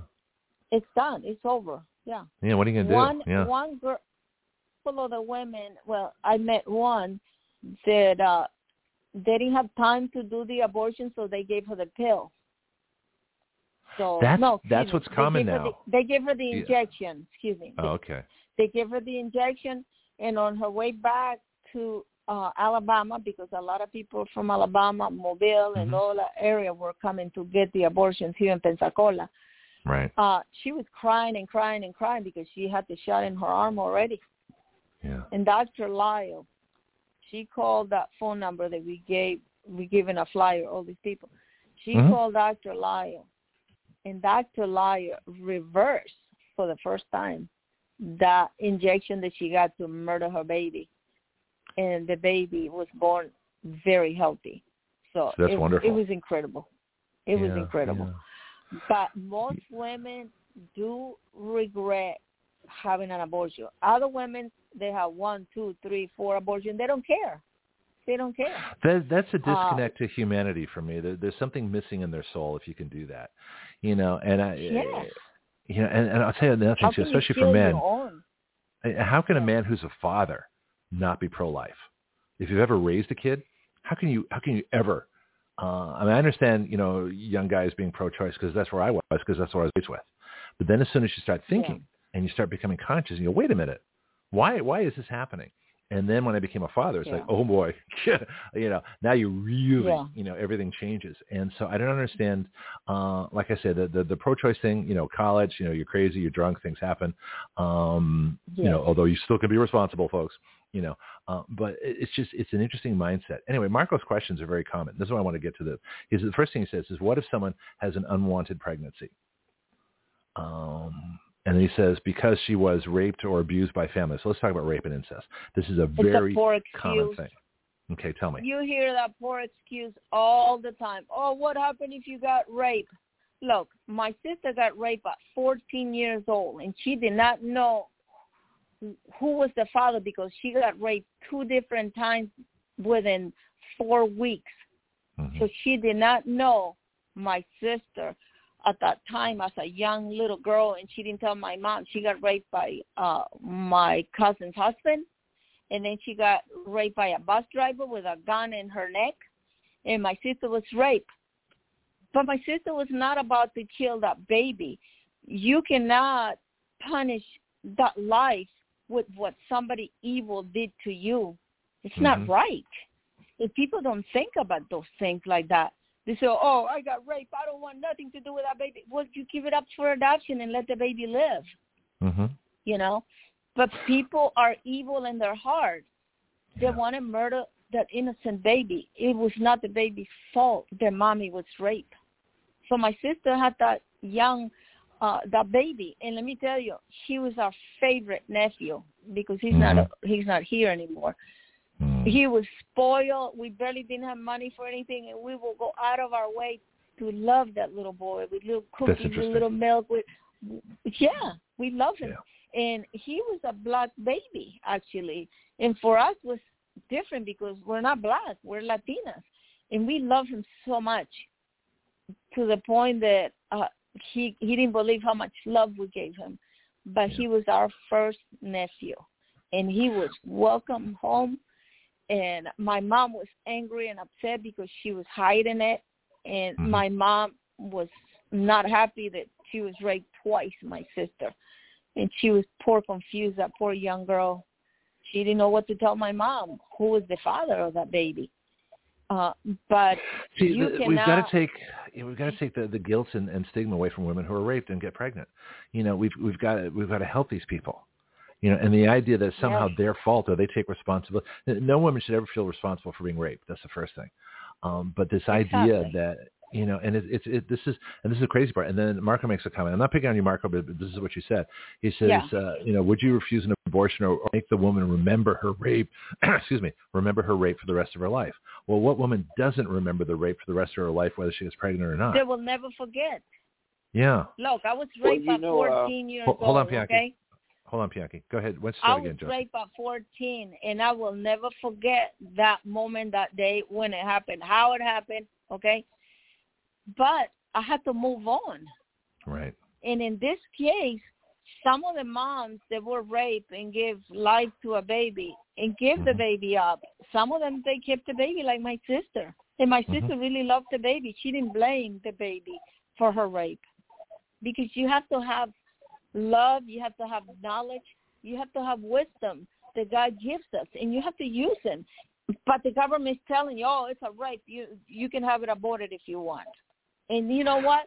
That's what they tell you, the doctors. You have a Mhm. choice. And as soon as they put that word, you have a choice. That's it. Forget it. Yes, it. Yeah. Yeah. So yeah. I'm sorry, Marco, uh, but as a woman, if I was raped, I was raped at 14, but I didn't get pregnant, thank God, because the man that raped me, he he was already fixed.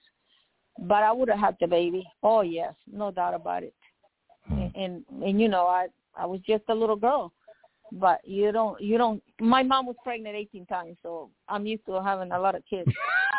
yeah, well, that's I'm number interesting. 16. Yeah, well, Catholics don't have birth control, so And- that's a whole other thing too. Yeah. And they okay. gave me away at the age of 13 that I have knowledge, a little bit of knowledge about life, about who's my family and all that. But I was Right. given away at 13. I would have loved for them to give me away when I was a little baby or a child, but my mom wanted for me to have a a, a different life, and thank God uh, that I was able to come to America. And uh, Yeah, you got an amazing story. Like, Yeah. yeah. So Mhm. And I was raped by a U.S. diplomatic that he had an office in the Capitol. Okay, yes. So Wow. yeah, it's uh, it's You need to write a book. Jesse, you need to write a book someday. I Name know names. I do. That's what Yeah, my husband says. You need I to know a write that agent. book soon. I know a book agent. I'm connected. I'm in radio. I know everybody. Yeah. Let's get to Bianchi's point, and we got I- about ten minutes before uh, Yes, Christina go Bobb ahead, joins us. So we're going to be uh, Bianchi. Well, you know the thing is on that subject how it's politically used. Jesse Jackson was the product of a rape. His mom I had heard that. I'd forgotten that, but I remember hearing that. And when it So- comes down to sexual uh brutality, I guess you can call it, Jesse Jackson treated women worse than the stories you hear about Donald Trump grabbing a woman about her crowd. Yeah. Heck, he's known for Mhm. grabbing Well, he just women said that. by He said you could. Saying, I He like all that could do- right there. Yeah, Bian- Bianchi. Trump said you could. He didn't say he did. People, people. The, the, Well, it wasn't something saying, he did. yeah. He just said it was metaphorical. It was a joke. Well, let's talk about Jesse Jackson. Mhm. Uh, if he- What is his treatment? And women? then you got Martin Luther He's a- King was in a hotel room while a woman was being taken, and him Hmm. encouraging the woman, the guy on. You don't hear about Oh, wow. those things. And, and should they statues be taken down? no, Huh? no. No, You know, life is complex. you cannot know, erase everybody. the past. You know, let, let, you know, uh, you know. I'm not proud of a couple of fraternity parties. I'll be honest. It was, you know, I was a drunken teenager. You know, it- we've all done things. Nobody's perfect. Life is complex. But if Action Radio goes Well, where I you're want it to go, uh, this will this will hopefully make up for, you know. And I didn't, you know, I don't think of anything, ever, you know, but uh, other than being stupid, you know. But uh, but I think everybody has has has something in their past that you know you really shouldn't be there. It's, it's not criminal. It's not bad. It's just kind of dumb and embarrassing. So there are, you know, hmm but for the people that actually have crimes in their past, we're talking rapists and things like that. You know, that's a whole different story. Um, but Yeah. uh, but as far as Jesse Jackson goes, was he ever accused of rape? Or Martin Luther King?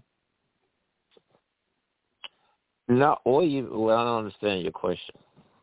Well, I'm was just, I'm Jesse just curious. Jackson In other words, accused of rape? I said his mother, Jesse Jackson's mother was His mother raped was that raped, produced but- him. but- but then you said that he abused women. That I'm just wondering how. Yeah, he did. That's a that's no that's that's well noted. Like Bill And witness, Cosby. too. Bill Cosby was abusing women too. John So- Singletary, he ab- he abused women. The, the one who done the movie Boys in the Hood. That's interesting. Mhm. Yeah. So what's it about these liberal folks that uh, you know you think liberal progressives, you know, you know, women's equality, all that kind of stuff we're talking about all the way back to women's vote. We're talking with Breanna in the first hour. Where do they get this attitude from that this is okay? It's a Our tool that government. works.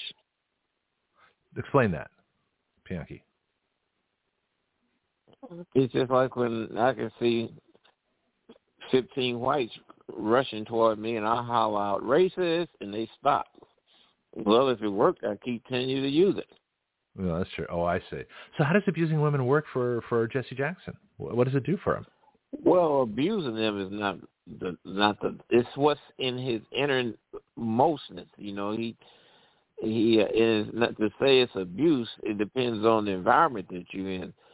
And, you know, if you was sitting in an auditorium with next next to a girl and reached over and squeezed her thigh, she probably wouldn't say that. Well, you out in public, it would be a different thing. So that's how that comes to play about. Do you think it's just the corruption of power that because he's a powerful person he can get away with it? Yes. You know, that would that would probably yes, make more sense. yes, that's That with Okay. him, Yes. that with Harvey Weinstein, that with Oprah Winfrey, that with Bill Cosby. Yes. Yeah, so all power corrupts, including sexually. it's really interesting. Oh, that's fascinating. Yeah. You Huh. know, you're right Uh-huh. about power and control, Greg. This Well, that's is a a little bit embarrassing, but but one of my friends uh that I knew, he says, "Hey, I'm trying to get you a huge account in Miami, right?" And the name Uh-huh. of the the the Don't leader over there, Larry Hawkins. He was in a Oh. wheelchair. This guy, and he was uh the coordinator to coordinate for uniform for the the whole area, different areas in Miami for government and all that. And I was excited. And they set up an appointment for me to meet with Larry Hawkins and, and over there by the airport in Miami. And I was excited, bringing all my catalogs and all that. And you know what? It was a setup for me to be raped that day by oh, him. wow. Yes, because he has power and control. This man over there, and he's in a freaking wheelchair. And uh, and and and I walk into this room, and I'm like, "What the heck is this?" I said, "This is not a meeting." I said, "What what is this?" I said, "Are you the only one in the meeting?" And she said, "Yeah, we can talk and have a seat right here." And you know, you're kind of like nervous because uh you're in a room with this guy, and uh I don't know if he's dead or not, but I, oh, it's it's terrible what they try to Yeah, I'm always I'm always cautious about about names. And if it's a police record, if there's a, something public on it, then I don't care. I really don't care. Well, I do because I just want I to keep the care, show. to be honest Um, but uh, but in other words, But- it, unless it's you know it's critical or we can do that. Th- That's my only caution, Josie, is that uh, you know it's just a, uh, like I say, a public record, no so problem. he needs to be exposed. And Well, that's different. years ago, okay, 19, all right, yeah. ni- 1980. And, I- and I don't want to take away from what happened to you. I'm not. I'm not doing that. I'm just thinking that I don't want to. Uh, it's like when we had you know people yelling all kinds of things on the show. Uh, we had one uh, doctor in particular was yelling all kinds of you know violence and advocating murder and things, and who he, he was naming people he thought Yeah. should be killed. And things. You can't do that on my show. Now, does that mean that they shouldn't go to a Well, I'm not talking about and killing you know, him, but I'm talking but- about but, power and who he is. control. yeah. And this okay. is what these right. criminals do. So Yeah. they set me up for that appointment. And it was a lie. It was for him to try to get me in the bed, and I was just. Uh, I I almost pushed him off the wheelchair, and I started running out that room. Let me tell you, because I'm sure you that was not what I was coming for, and Yeah. uh I, I Well, should have never went sued to him, him- but I didn't. Yeah. Yeah. Well, I, I think the rule is So you know, power why would and you go to a meeting by control, yourself? Like, uh, Bianchi was Yeah. just saying, it's Uh-huh. power and control. These men think they have the power to manipulate women, to do whatever they want with women, and, and they get away. And they get away. All these Hollywood people, all these Well, famous mhm. people, you know. well, let's let's, let's That's look you know the how flip the side power is corrupt? The, Well, the yeah, power is corrupt when the news media Hmm. don't tell the story while they land base somebody like a Donald Trump, a Justice uh, Judge Kavanaugh, and others we've seen. Yeah, I'll tell you one thing. Trump- else, else Trump doesn't get reported. provided money. Yeah, Trump provided money for Jesse Jackson to run as the president for the presidency. Oh, he's he's contributed to a lot of uh, black politicians, black causes, and things. You know, Trump does. You know, they, they accuse him of racism because, like you say, it works. Well, here's a question: How many? it'd be an interesting thing for a Josie to investigate if you're curious. How many women in politics have been accused of sexually harassing the guys that work for them? I know it's happened. It Oh, doesn't they make the have, news they have been some. I because can't power think of- corrupts. How many? yeah. I, mean, I Mhm. Yeah, how many how many uh, women in office have abused, sexually harassed, or otherwise uh, maybe you know committed crimes against the men that work for them, or threatened or coerced? I mean, I don't know, I- but I, oh, the only one I can think of is maybe Hillary. I don't know. that, that that's a whole that's a separate case. Yeah. Okay. Uh, oh, here we go. So Marco says, I've seen a, a YouTube uh, video of a compilation of Trump denouncing racism. Of course he does. Trump's not a racist. Anyway, uh, do you guys He's have a question not. for Chris? We're going to get Christina Bobb here in any second. So do you guys have a question for her that you want me to ask? Because I'm going to you know, probably talk to her myself just because she only has like 30 minutes. And I have so much to no. get in. Okay. What is All he right. going to talk about? Well, the- the main, of course, she has a book, so we're going to talk about that. Uh, but the other thing is that uh, the big issue is that uh, California is trying to kick Trump off the ballot, um, and so we're going to talk about that a little bit. In fact, I believe that's her right now. Yeah, it's funny. I, I talk about people and they show up. It's, it's a really great system we have here at Action Radio.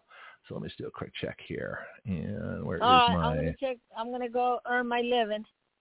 Okay, sounds So- good. This is uh, Josie Cossey reporting for Action Radio, and please continue supporting us.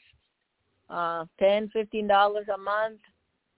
It would help the station to continue being online. Yeah, my Substack God bless article. you guys. Yeah, there we go. See you next Thanks, week. Josie. Ciao.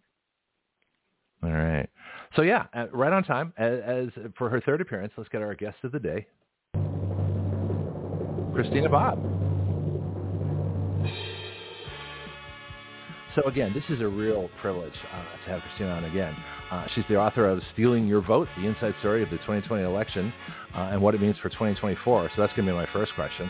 Uh, Trump attorney uh, with Save America PAC, investigative reporter, um, as a former television host with One American News, uh, also legal career with the Marine Corps, uh, defense counsel representing Marines and sailors in court-martial and other uh, hearings like that. So let's bring her back on one of my favorite folks, Christina Bobb. Hey, thank you so much for having me.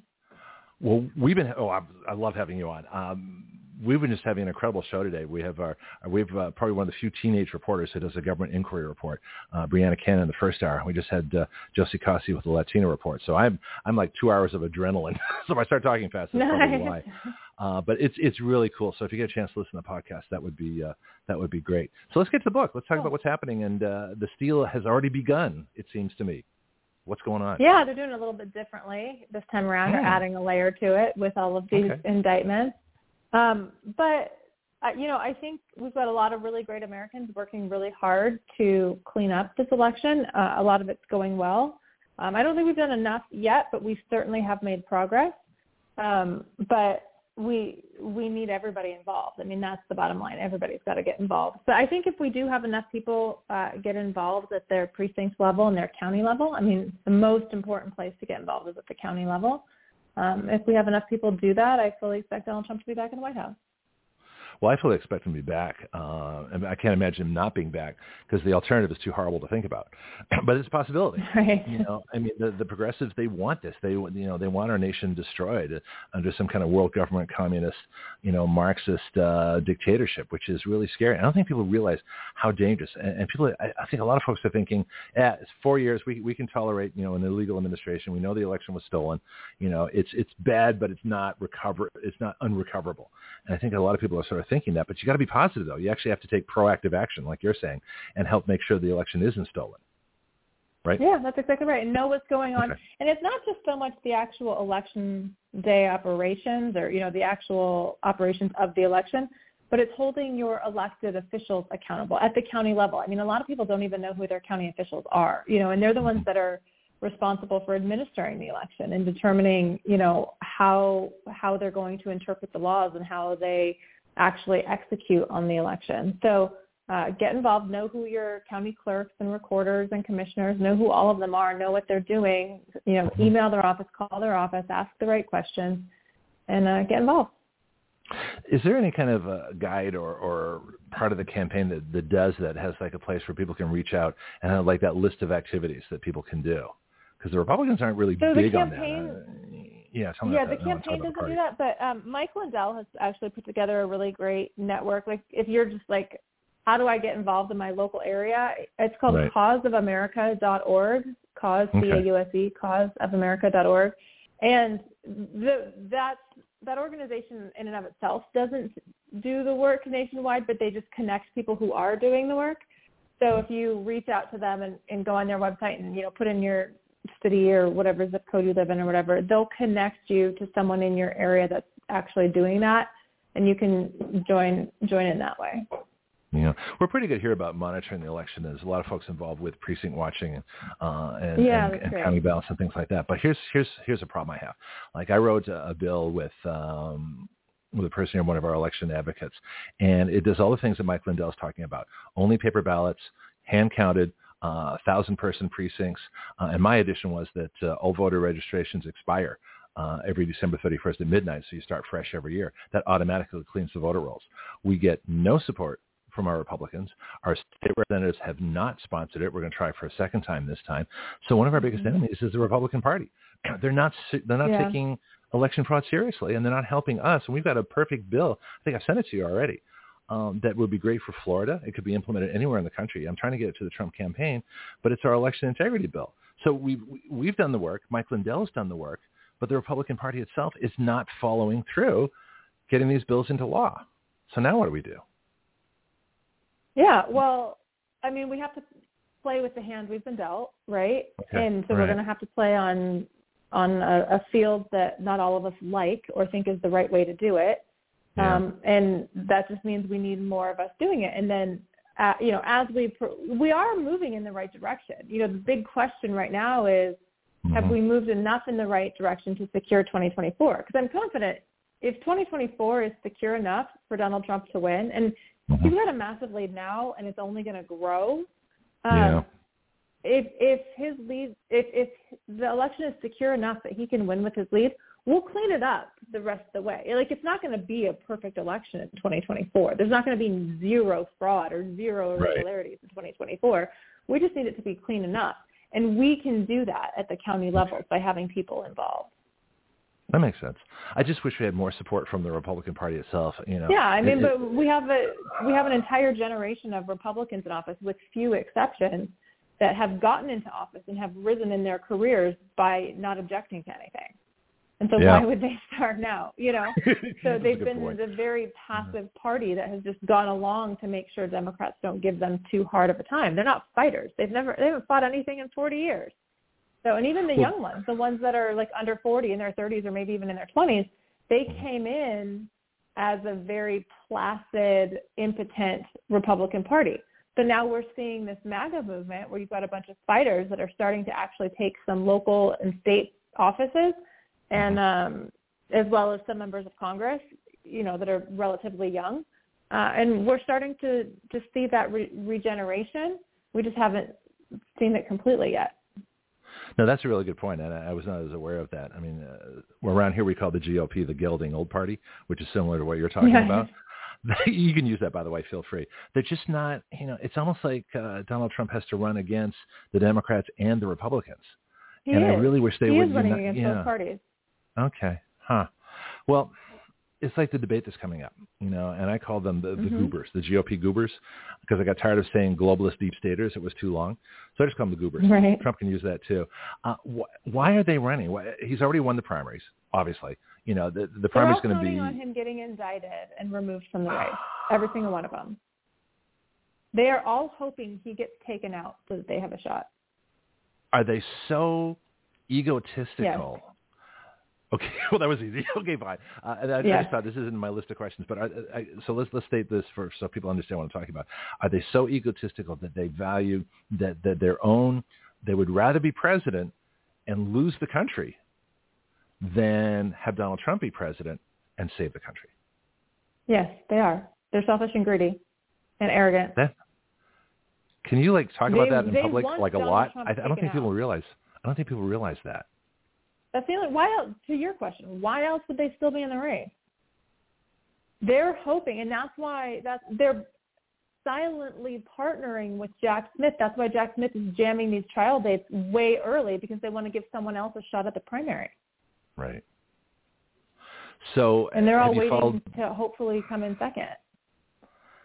Have you followed the money? Is there is there a connection between Jack Smith and the Republican candidates that you can point oh, out? Oh, I don't think so. I mean, I don't know, but I would be shocked if he were that blatant about it. But no, no, I just want to speculate. It's power. It's power. Okay.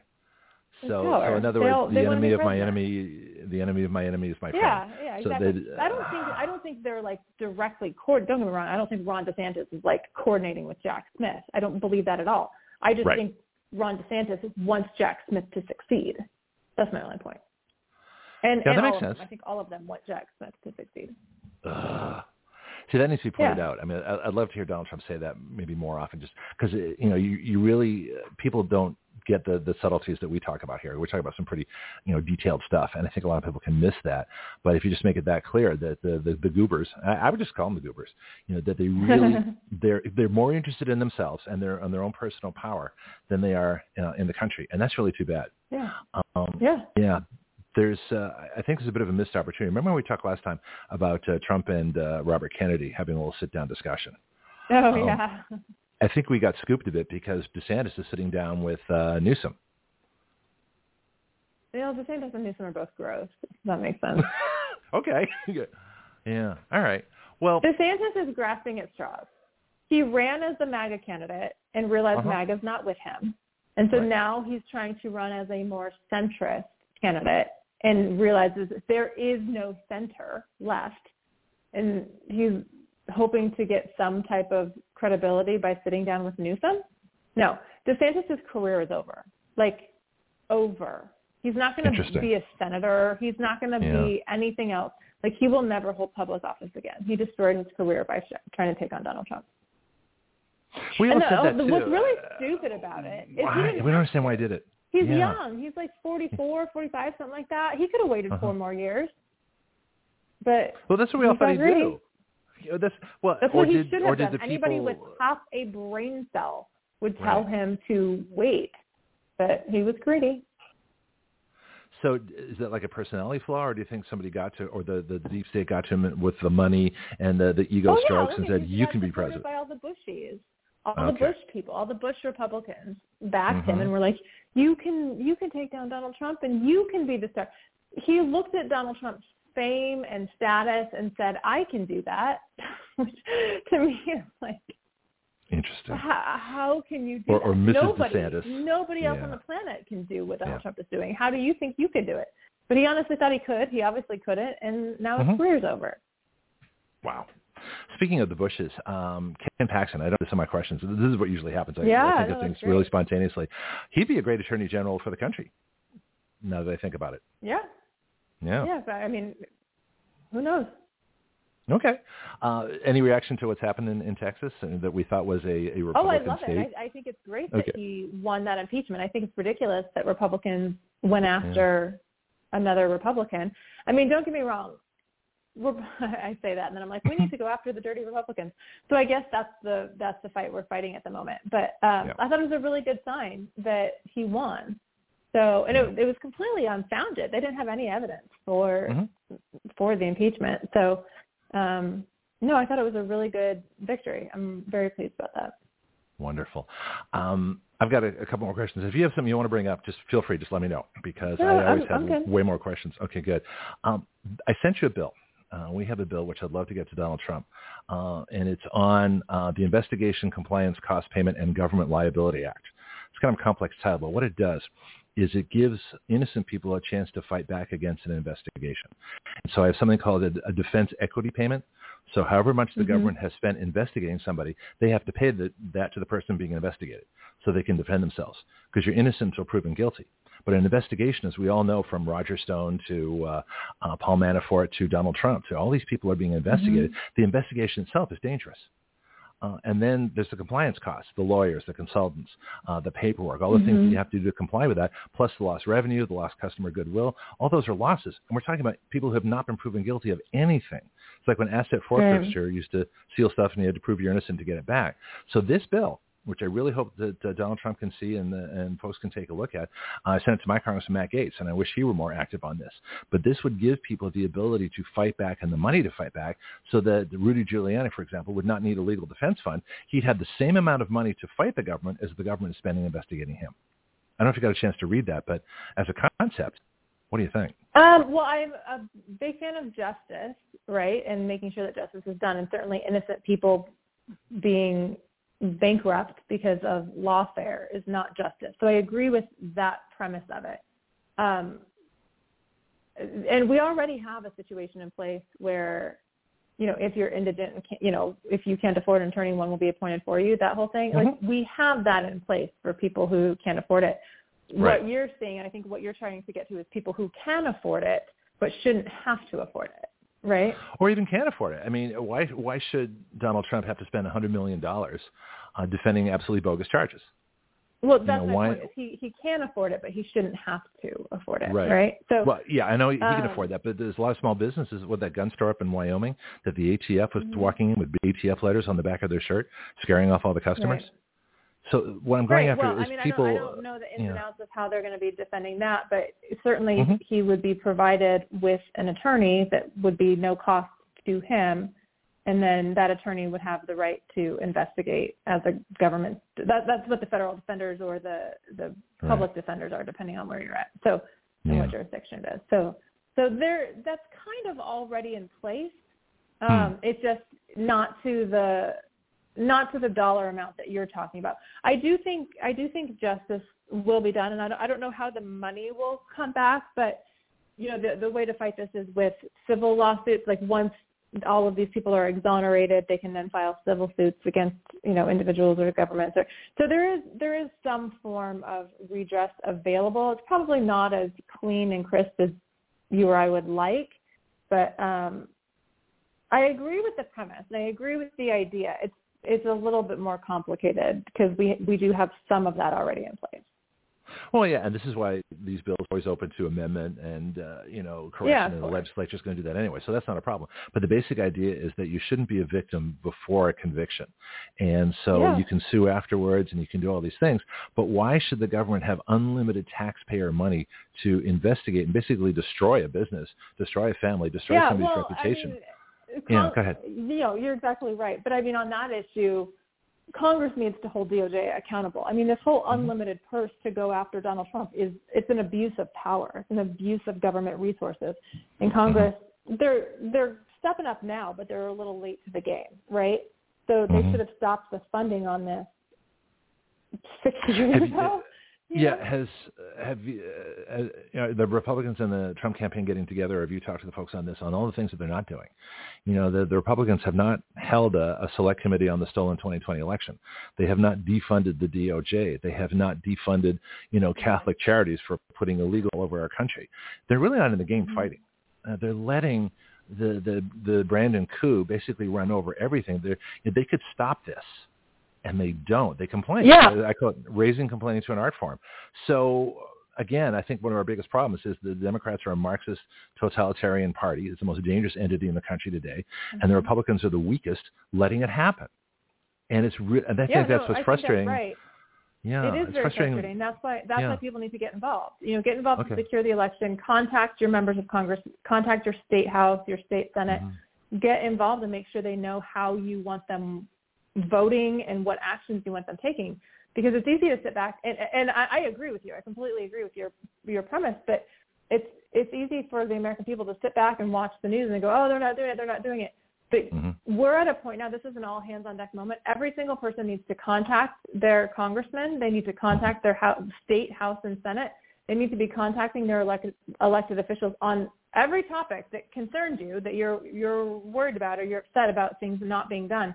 And you need to tell them how to vote and tell them what you expect and do it every single time. I mean, we need everybody doing that because w- without that, they're just going to go, oh, no one's watching, no one's paying attention. I'm going to do whatever I want. Right, exactly. Yeah. Well, this is where I wish I could uh, connect with the Trump campaign because not only can people call and tell, tell what they want, they can actually supply the bills to them. You know, we have a bill, a constitutional amendment to uh, take away the power of Congress to borrow money. That would solve so many of our problems and bring this country unparalleled prosperity. It would get rid of the Fed. It would get rid of central banks. It would get rid of the printing Mm-hmm. of money causing inflation. Uh, it would pay down the national debt about 30 years as the Treasury bills and notes come due. You know, and that's a really simple thing. I think the American people would embrace it. And I, I don't know how to encourage Trump campaign more. First of all, I'd love to meet him you know, I'd love to sit down with Donald Trump and say, here are the bills we have. Here's our citizen legislation. What do you think? Could you Mhm. include this in the campaign? So there's there's my shameless plug for, for Action Radio. Uh, to, well, to I be know to, no, Kindle has yeah. found or, or his access. Oh, so I know, I'm you know. sorry, I can't help you with that. But, just pass um, it along. Somehow the wet message I, might I'm get through. Yeah. there's so much to clean up in our government. I'm sure Donald Trump is going to clean up a lot of it when he gets back in Uh-huh. office.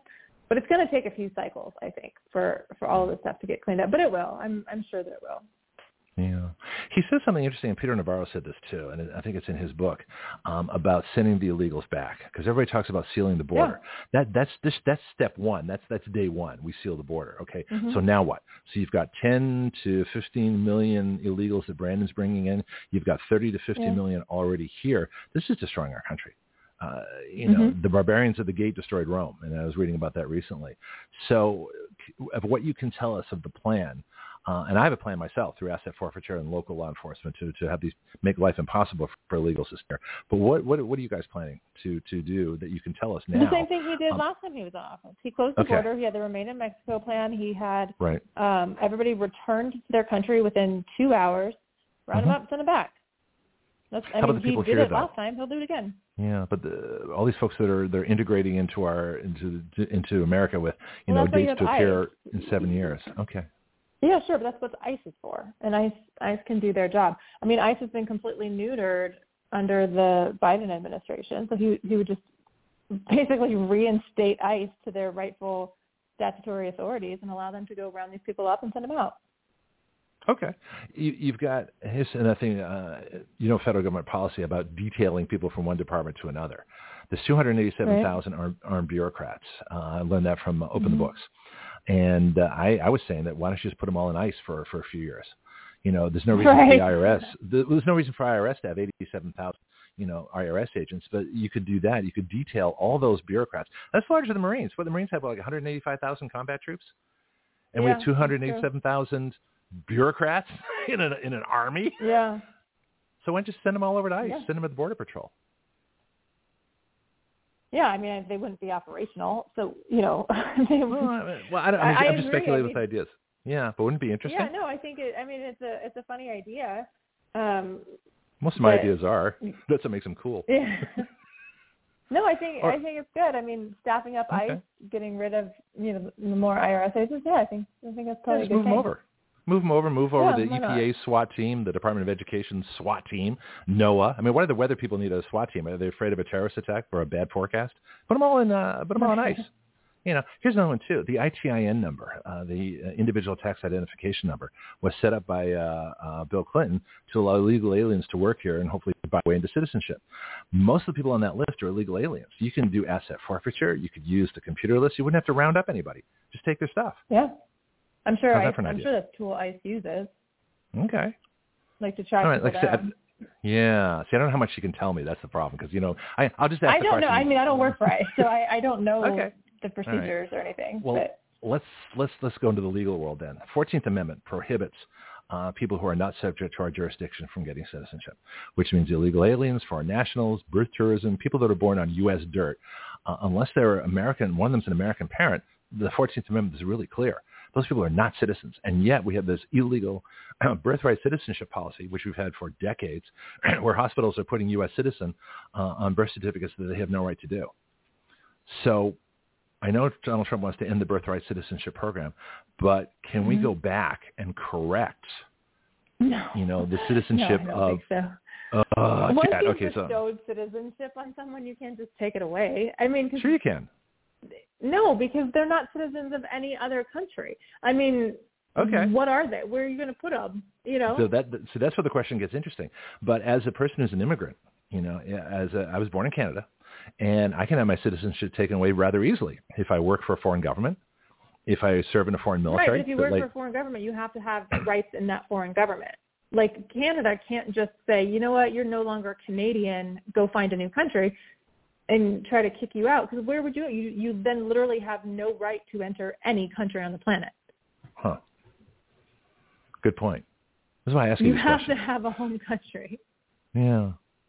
So how do we how do we stop this then? Do you just stop issuing You stop it. uh, Yeah, you okay, it. all right. Yeah, we can't go back and trace them, huh? How about like the birth, We the, the, cannot, the, no. the, the, the birth, you know, see, see, this is where now, and I, the, the closest thing I thought is just yeah, people they get some kind of a special permanent resident status, but they can't be citizens, they can't vote, and so you've got to, so you have to discourage people coming here illegally and having kids on on Yeah. U.S. soil just for citizenship. Unless yeah, no, you I take away that I think Matt Gaetz is championing that. That's a that's something that he's trying to okay. get through. But Hmm. yeah, no, I agree. I think we should stop it. Yeah, we can't go back further. That's too bad. I had another idea for you too. The um, as you're uh, going after the the Brandon insurrection uh, and taking all the money, the brand, the, the you know Biden's crime family. Uh, it'd be interesting if Donald Trump would talk about taking all the money from the when that's asset forfeited and giving it to the January 6th political prisoners. That oh, would be interesting. interesting. Yeah. That would be very interesting. It's a good idea. Okay. Well, thank you. I, I, I'll send all this stuff to you, or just get in the podcast if, if we need to to recap. Um, the United Auto Workers strike I find interesting because it proves that the Biden economy totally sucks, and these are Right. Democrat union members. So, uh, how's Donald Trump going to work with that? Do you think? Well, he's going to speak there tomorrow, so he's going to Okay. tell us all tomorrow in his speech. I'm excited to hear him do Okay. that. Um, but uh, I, I, I, you know, I don't, I don't know his policies on labor. I'm not one of his labor advisors, but I, I know that he has one, and I know that his policies on issues like this worked very, very well under his presidency. So, um, yeah, I'll, we'll hear, we'll find out tomorrow what he's got to say about it. Interesting. Okay. Um, anything we haven't covered? Actually, Do we need more details? I don't on think the, so. You went through a lot, fraud? man. You got I, yeah, I do. Well, you give me great answers. I mean, I, I I figure I have enough stuff for like an hour or two, and all of a sudden we go through it. The only, I'm trying to think of anything else that I had here. Um, well, here's one that's interesting. Uh, Robert Francis Kennedy talks about the three companies that run everything: State Street, Vanguard, and BlackRock. Uh, funding the Mhm. Ukraine war, you know, causing all, buying up all the farmland, buying up all the single-family homes. This is to me, you know, the infrastructure problems are some of the biggest ones. It's not a, a big sexy issue like like Ukraine where you can watch bombs drop and go off, and it's horrible what's happening. But I'm just saying, it, it, it visually it attracts people. They don't see single-family Right. homes bought up. They don't see all the farmland disappearing or Bill Gates taking it over. Do you, do you, have you guys gotten a, a plan to to preserve maybe the single family home? I don't know how you do this in a free market society. It's an, it's, kind of an interesting question. But I don't want these companies buying up everything and and creating rental homes out of all the single family homes out there. Yeah, I mean it's a it's a interesting question, something that certainly needs to be tackled. I don't know Okay. the president's position on that specifically at Hmm. the moment, but um yeah, it's and I mean there's national security concerns about it and Mm-hmm. as far as, you know, China buying up farmland and and that we already have a in in theory, we have a program in place, CFIUS, it's countering investments uh, foreign investments in the US or something like that. Right. Um, and they're obviously not doing their job because they're allowing these purchases to take place. So as far as the foreign investments, we already have a, a way in place Mhm. to stop that. We're just not doing it. So the easy answer is just start doing it. Um, Yeah. And then as far as Americans doing it, you know, I'm, I'm that's a, a little bit of a trickier question, but certainly something that could be answered down the road. Yeah, be interesting to look at. Um, I still want to get uh, Donald Trump and, and Robert Kennedy together. I think that would be a fascinating Yeah. discussion, and I think they could work together in many ways uh, that would be beneficial. And maybe we can get away from the parties and start dealing with individuals. Non-deep state uh, individuals would uh, would would be huge. Um, I think the last thing I just want to leave you with, because I know you have to go soon, is is if uh, the campaign can start painting a picture of, of how it was. You know, remember Ronald Reagan's "Good Morning in America" ad or "Morning in America"? Right. He painted this incredible picture. Everybody was so optimistic and positive. I think we need that again. It's not enough to criticize what's bad. You really need to show people what's good. You know, talk about Mhm. the dollar eighty-seven gas. Talk about when we were proud to be Americans, when we felt free. Oh, actually, I'm gonna have a little fun with you. Let me get my uh, let me get my America. The here we go. This you're gonna love this. So just as Donald Trump has declining in America at the end of his campaign, Right. speeches, right? I, let's Right. let's let's reverse that. So so let's uh, let's talk about the positive, like I was saying. You know, it is morning in America. We can reclaim our country. We can be great again. You know, and there's no reason why we can't. We don't have to fight foreign wars to be great. You know, we we don't have to give our country to China. We don't need electric cars. Boy, this is really fun. You want to get into this? Um, What do you okay. think? Oh, okay, fine. But this is what we need to do. Paint that picture that, you know, 2017, 2018, before COVID, life in this country was amazing. We felt great. You know, we were rocking and rolling and, and the country was booming. And I really wish, you know, let's, let's, uh, the positive is just as important as the negative. We know what the problems are. There we go. Yeah, no, I think that's That was fun. I, I'm all about positive messaging. I think that's true. Okay. Yeah. Anything you want to leave us with? Uh, please get involved. If you can, check out my book, Stealing Your Vote, The Inside Story of the 2020 Election, What It Means for 2024. And um, please just get involved and be part of the solution because we need everybody. Sounds good. Do you have to go now, or do you got more time? I I do. I've got another call. Okay, sounds good. Christina, thank you so much again. I really appreciate all the information and uh, have fun Thank with all you. those I ideas. All right. Yeah, take care. great work. Thank you. Bye. Thank you very much. Bye now. Oh boy, I, I love these. uh, These, uh, you know, I actually got through um, just about all my questions, which is very unusual. Take a quick break. We've got the rest of the show, all half hour of it. I'll get another call on the line. I'll be checking in and see what's going on there. Let me give you the contact information, and I'm going to like decompress. This has been an amazingly intense show uh, all the way through. So let me just uh, get our contact, and we'll be right back. Here is your Action Radio contact and website information. The call-in line is 215-383-3832. Our show site is blogtalkradio.com slash citizen action. Same link, live and a podcast. Please share all our shows. We have live chat at the bottom of the broadcast page available worldwide. Sign in to your free account and type away. We have an internet Skype line where you can call the show worldwide also. Please see the broadcast page for our Skype name. Call in during the show to get approved. Our bill writing site is writeyourlaws.com. W-R-I-T-E-Y-O-U-R-L-A-W-S. Writeyourlaws.com. This is where anyone can write a bill and start the process of it becoming law. My paid and free subscription column is at gregpenglis.substack.com. Please consider a paid subscription of $5 per month or greater. For contributions to Action Radio, please go to givesendgo.com slash actionradio. We have over 20 Action Radio Facebook groups. Use the Facebook search window by putting in Action Radio to find our groups. My public email is greg at writeyourlaws.com. Please contact me about advertising on Action Radio and helping our mission of freedom. Thank you for listening.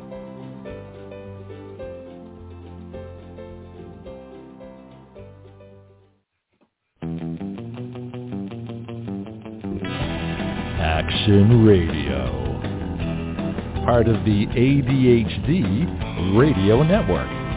The ultimate free speech zone. We the people give our consent to be governed through writing the laws by which we are governed and have the power through juries to nullify the laws by which we do not consent to be governed. At Action Radio, we don't report the news. We are the news.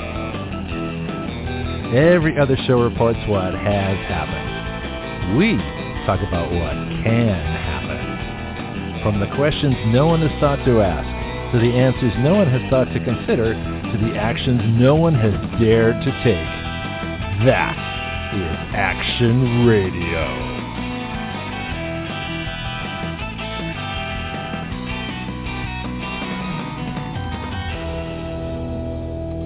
Oh, okay. Well, my caller was actually one of our callers who only listens, and now he's dropped off, so that's okay. So just uh, Bianchi and me. Wow. that was a pretty intense half hour. I mean, I, I really did uh, run out of questions, so I kind of felt silly asking for more. I said, do you have more time? I knew she didn't, but it's like, you know, pretty intense. Do you have any questions on all that? Bianchi, what do you think? Well, DeSantis' political career is not over. Well, you want the Floridians, like I mentioned in the chat room, Floridians don't want to get uh, rid of not paying state income taxes, uh, uh, your gun rights, your education models, and bringing in bias and CRT history. So he'll be around. Well, see, so you like want Miss that other guy that, that Yeah, ran no, against him that ended up being a homosexual? And cheating on yeah, and a crack addict, and he was naked in a hotel room, and all the other. well, It was like the, all the others. Andrew Gillum was it Andrew Gillum? I think that's who it was. Anyway, Yeah. yeah. Um, and but what I was interested with, uh, actually, I'll go back a little bit further. We had a guy, Adam Putnam, uh, who was the agricultural secretary in, in Florida. They also have control of the uh, concealed carry permits. Uh, he was, I guess, the the establishment Republican candidate. I didn't see anything particularly horrible about him. So to me, it wasn't a big deal. DeSantis, I didn't see anything particularly good at the time, so I'm not sure why Trump endorsed DeSantis, but that changed the political fortunes of Florida by that endorsement, because that's when DeSantis kind of rose up and, and beat Adam Putnam in the primary, and after that, you know, it was a matter of uh, beating uh, Andrew Gillum uh, in the in the general election. But as far as this, I don't have much criticism of being a governor of Florida, except when he had the lockdowns early in COVID. He never should have done that. That was illegal. That was unconstitutional. So he should have known better, especially being a lawyer and being a, a JAG officer, you know, judge adjutant general. So he was he was a lawyer in the military, uh, just as Christina Bobb was. You know, so they know these things. Uh, so I don't understand, especially swearing an oath to support and defend the Constitution. He could have tolerated or even insisted upon uh, mandates that were completely illegal. So that's that's the only flaw I have with him. Other than that, I don't have a you know any big problem with anything he's done. Most of what he's done has been pretty good. Disney, I don't know. I don't have a real I don't have a lot in that that that fight. Um, so I don't really care so much. But I, I tend to agree with you that I think his uh, if he stays in Florida, you know, he could easily you know get a second term. I think his mistake was running for president. I didn't think he'd do it. Remember we talked about that? He, we said he's not that well, stupid. He, could have been he apparently is that the water stupid. Getting, getting the experience, you think? Um, if you're doing it just for the experience, yeah. Now, I don't, I don't fault people for running just for the experience. I don't fault people for running like Pat Buchanan knew he wasn't going to be president, but he changed the debate. He brought things into the debate that weren't talking, that people weren't talking about. He shifted the debate to the more conservative side. So in that respect, if you want for president, anybody can run for president, right? As long as you got the money and the backing and all that kind of stuff, you know, to be able to do it. But if you're running for president just to raise issues, I don't have a problem with that. That you know, because a lot of those issues need to be raised, and sometimes running for president is the only way to get enough attention to raise those issues. So that makes sense to me. But I don't think. Uh, so no one, uh, people can see the action, but they don't know what the cause is behind the action. For instance, what you talking about? Well, you've seen that he ran, but you don't know why he is putting his name in it. He may not have no intention whatsoever. Does he have enough money to do it? Does he have enough support? I don't think so. Yeah, well, I don't think you know. Well, I think his presidential, his 2024 presidential run is over. I don't think his political career is over because I don't know what else he would do. You know, is he going to go be a lawyer in an Look office somewhere? Uh, I don't think so. Look at Cornel West. You know damn well he's not going to be president. If he does, good gracious, I'm leaving. well, I don't know much about his campaign. What are besides being a, a liberal? What are what are his major issues? What does what does he want to do? He's one of those. He's a liberal, Okay. socialist, liberal. Yeah. So is he like uh, Bianca calling for uh, Bianca Krieg, von Krieg, our reporter on Wednesdays, our progressive socialist who calls for a universal guaranteed income, which I'm completely against. But I am for putting Yeah, money in people's be- pockets. Yeah. You before that? Yes, he would be for that. Mhm. Okay. So guaranteed, you know, free health care that everybody has to pay for? That kind of stuff? Yeah, you know, there's there's a mentality that just because you're born, that you should be entitled rather than achieving. That's why come you have such a disdain with people that's rich. Yeah. I have no problem with people that's rich, wealthy, if as long as mm-hmm. they gained it legally. Mhm. And I think when they die and want to leave it to you, it shouldn't be taxed if it came out. It's already been taxed. Yeah, money should only be taxed once. That'd be an interesting bill. I've sort of been tossing that idea around that you can't tax money more than once. So you either have only an income tax or only a sales tax, but you don't have both. And you don't have a capital gains tax because that money was people got the money somehow either through inheritance or through work or through um, something else or from previous investing. So I don't believe in a capital gains tax. So you get rid of capital gains, get rid of income tax, just tax uh, consumption. You know, in other words, sales taxes. You know, you Yeah, graduate capital that. gains tax is really unfair because Yeah. someone can, for instance, on the stock market, they can go on the stock market and make, you know, unusual amounts, but it took a long time to obtain those type of skills. You just don't wake up one morning unless it's just pot luck. But Yeah, you no, just exactly. don't wake up one morning and able No, do that. Because about ninety percent of the people that try some of those uh uh, some of those uh, ventures, some of those models, they fail. Yeah. Yeah, I've got um Mark on the line here is talking about. We were talking about. Uh, we were talking about farmland. Well, I think that was an interesting question with BlackRock and uh, State Street and Vanguard. Uh, I forgot who someone brought that up. Was it? Uh, I heard that. Was, I think it was Jessica talked about that Monday. Jessica Rivera, a new reporter, uh, and she was saying about these three companies, and it was interesting. You know, how do you how do you resolve that in a, in a free market economy? If you believe in freedom, then people should be able to buy and sell things. However, when it comes to the point where three companies are buying up most of the far- it was yesterday. Thanks, Marco. Uh, be- are buying up most of the farmland, most of the single family homes. You know, they want to turn single family homes into rentals, and they want to turn farmland into corporate government, you know, beetle farms, you know, whatever they want to do with it. I, you know, as much as I'm for a free market, there are times when you have to, when the companies get so big that they're they're taking away the free market of everybody else, the family farmer and that kind of stuff. Then the government really needs to step in and do something about that. Oh no. So well, uh, I agree with you. Uh, yeah. Free markets, free markets should uh, exist between states, but when it comes down to countries, it has to be fair. When you're doing business, when you got countries vying for your market, then that uh, mm-hmm. country's market should also be open, and it should be fair. It shouldn't be a imbalance the way that exists with, for instance, the United States and China. Mm-hmm.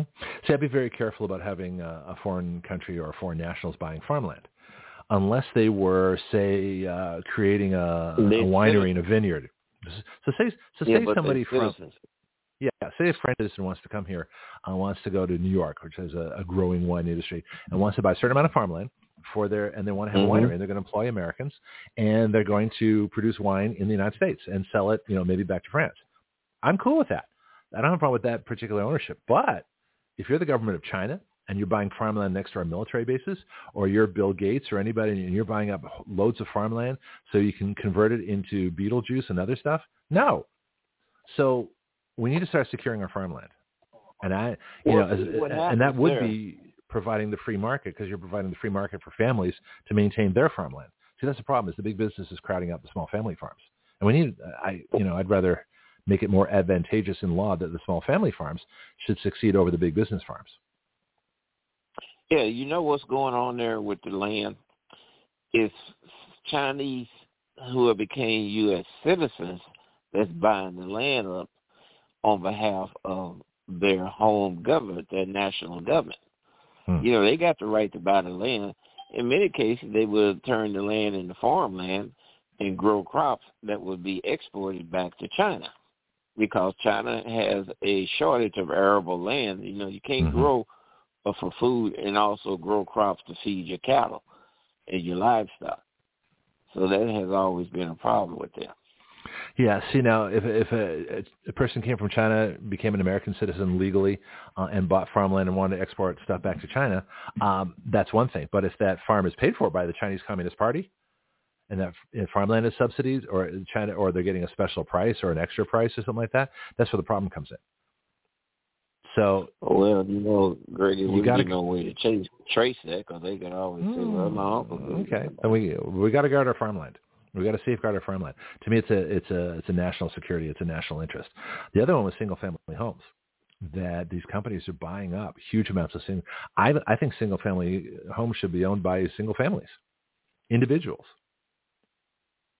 And that's something we might want to uh, write into law too, that we want to preserve our single-family homes.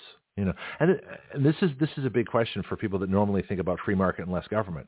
But there are times when you need the government. You know, back, remember Teddy Roosevelt with the antitrust, the trust busters, when they broke up Standard Oil, something we were talking about with Breanna in the first hour. Was it a bad thing to break up Standard Oil? Well, no, because there was no competition you know, eh, the Standard Oil set the price of oil for everybody.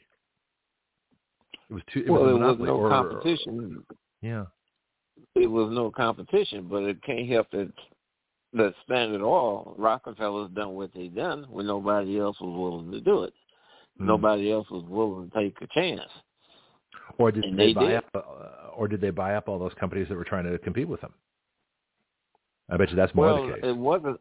They were the only one at the time. You know, Hmm. exploration of uh, well, the drilling of oil was done by Impact hmm. uh, Mo. You take a pointed weight up, elevate, and let it go hmm. until it finally punch a hole in the ground. Well, it'll take a long time to get to your oil reservoir. So they developed a methodology of uh, extracting, drilling, you know, locating, extraction, drilling, and extraction, mm-hmm. where no other company was willing to even get involved in that. It was still no, I mean, I, I don't fault them for for development of technology, but there becomes a point, you know, and it's not too big to fail; it's just too big uh, to to be non-competitive. Like the remember the phone company Ma Bell? Remember when they broke up AT and T?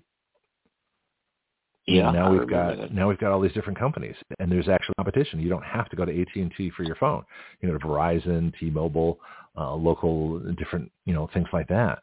So that's a good thing. So competition. Used to be Alexander Graham Bell. Exactly. The phone company. Well, guess what? Well, nobody else doing it. well, no, but they also had subsidies. They had the infrastructure too. They had all the phone lines. They had the phone uh, connectors. They had the the rental stuff. Uh, uh, said, oh, Marco asks, does T-Mobile still exist in the U.S.? I don't know. I think so. It's called Odido. Yeah, it's, you know, it's still here. Yeah, yeah, I think it's still here. Maybe it's called something else. And, and well, let's, let's let's ask Marco. For those that don't know, who just look podcast, at um, yeah. look at Elon Musk, what he's doing, uh-huh. and I have to take my hat because when I first saw that uh, the re-entry and the re-landing of a heavy lift rocket back where it started off, so that it could be reused, that mm-hmm. there is a heck of an innovation. Yeah, it is for the time. Mm-hmm. That's like Flash Gordon stuff when the rockets can actually land. Yeah. You know, because if the mm-hmm. engine fails when the rocket's landing, you, you're you're basically you know mud. you, you move into the you merge with the dirt. So that's a, that's pretty critical operation. Yeah, no, it's it's very interesting how that happens. You got to have some good uh, computer gyros and other things to keep the plane stable and keep the the thrust you know balanced on all sides so it does land properly. That's an incredible innovation. But you notice that the space program most of the advances have been done by private companies, SpaceX, Elon Musk, you know, the Virgin companies, things like that. So it's the private industry is still leading the way. I mean, private industry created the airplane, a couple of bike manufacturers, bike mechanics, you know, the Wright brothers. Um, so there's a lot in that, but I, I still think the government needs to safeguard the marketplace to keep it free of well, you no know what I think the you know. government should be. The government should be there to sponsor the education and the ability for Americans to have access with the latest in technology and so on, so on, so on, resources across the board. Mm-hmm. Because mm-hmm. you have a lot of young minds out there that have all sorts of potential that never will be developed mm-hmm. and nurtured that could take us further on to where we're going to be.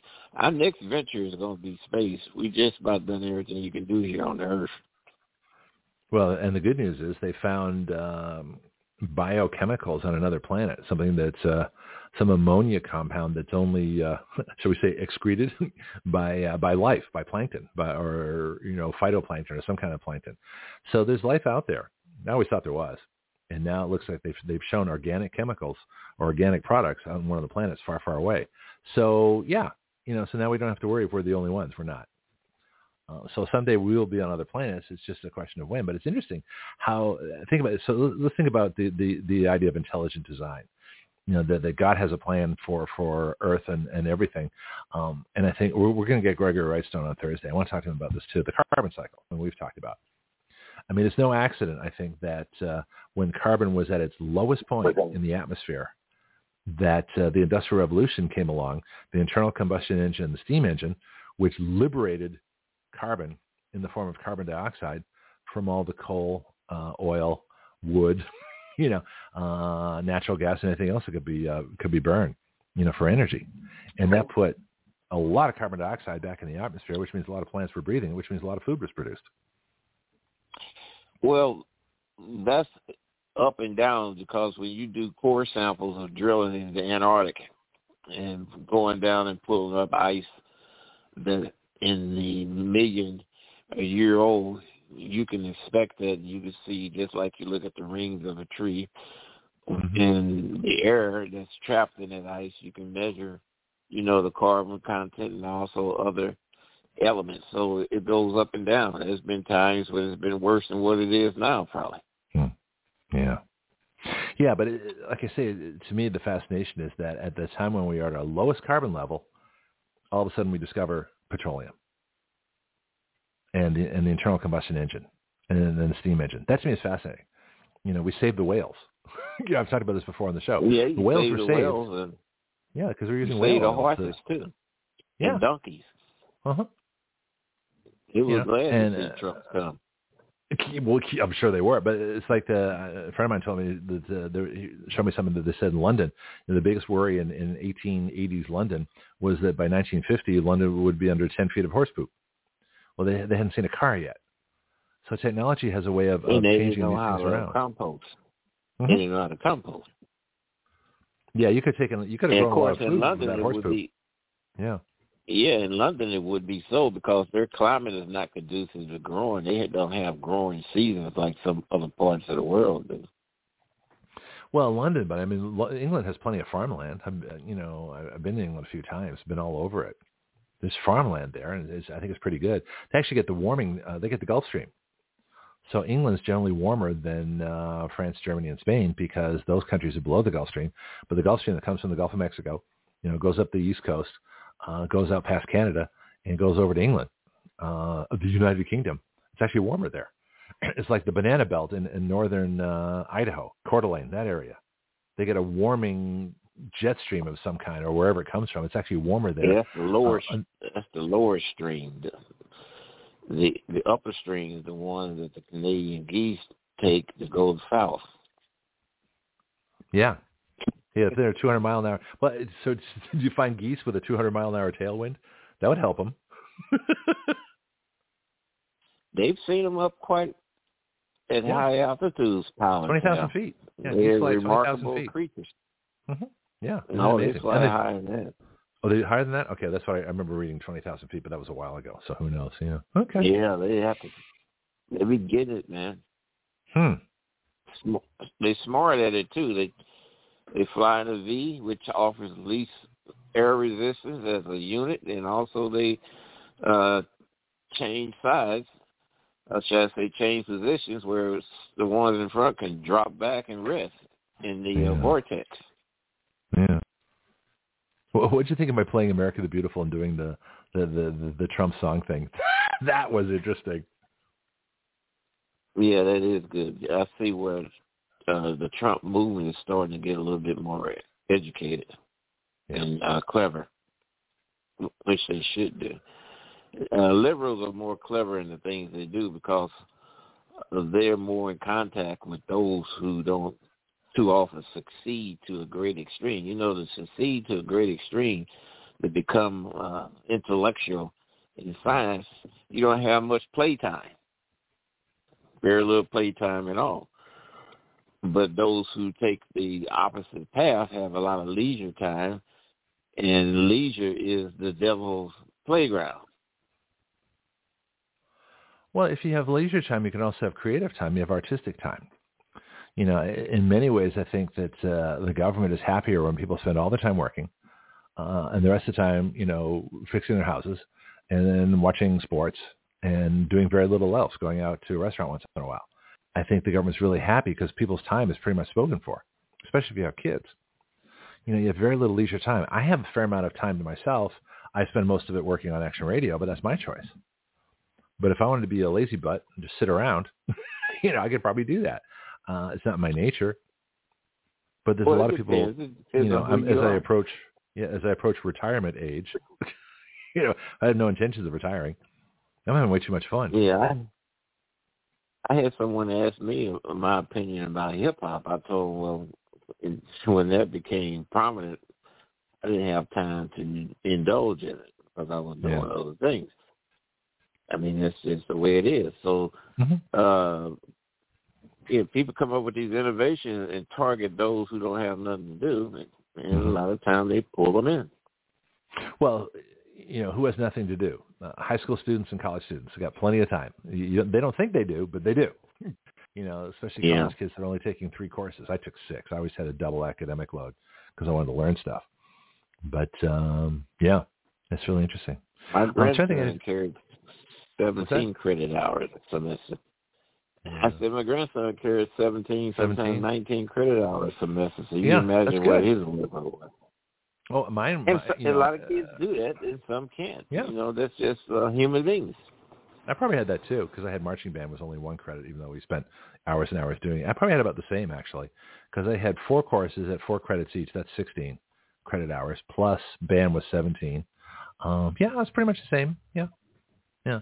Hey, yeah. got a question. Uh, we got about five minutes. Okay, go ahead. What were you going to say? I'm sorry. I didn't mean to interrupt you there. No, I say yes. That's just some people end up in the uh, metropolitan orchestra. So, and some of them is end up doing plumbing. That's just the way human beings are. Yeah. Yeah, uh, marching band was my thing um, in the fall. It was really great. We actually ended up in marching in Ronald Reagan's inaugural parade in 1980. that was kind of cool. I was a junior.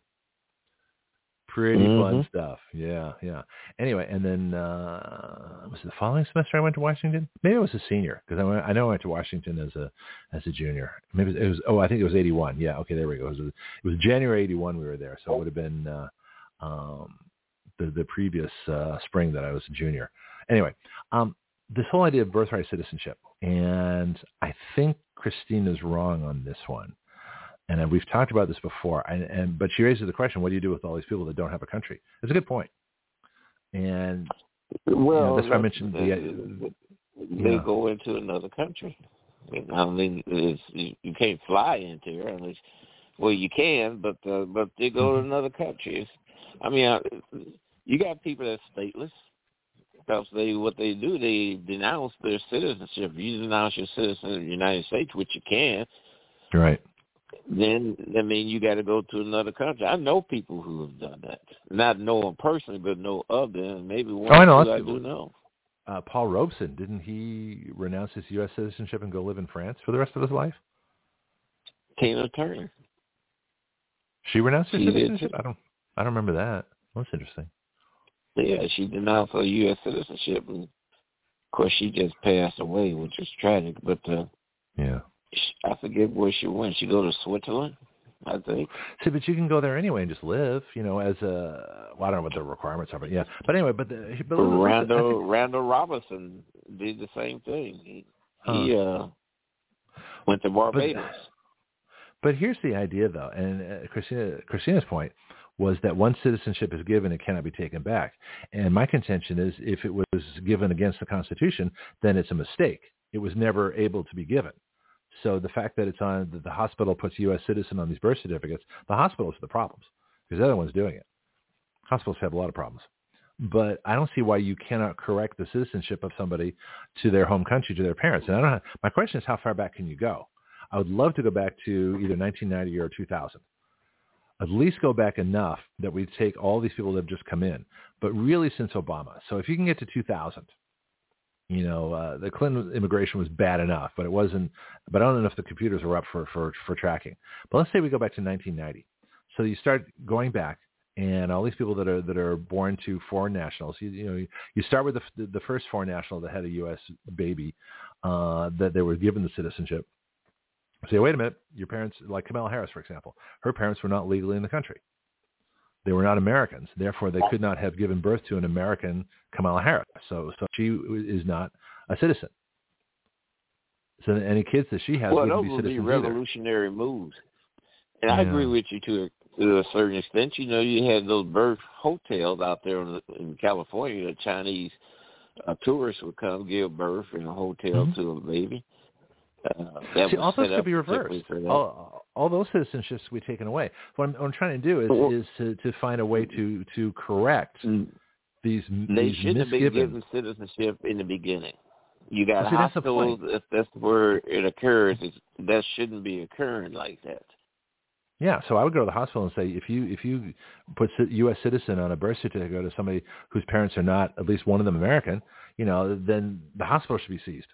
you know, I mean, uh, let, let's do the same thing we do for people who work here illegally. I mean, that's that's a way to do it. Or lay over. Yeah, lay or the over ITIN in, number. flight. Yeah, that's why uh, that's why I told her about the ITIN number. Those people are illegal.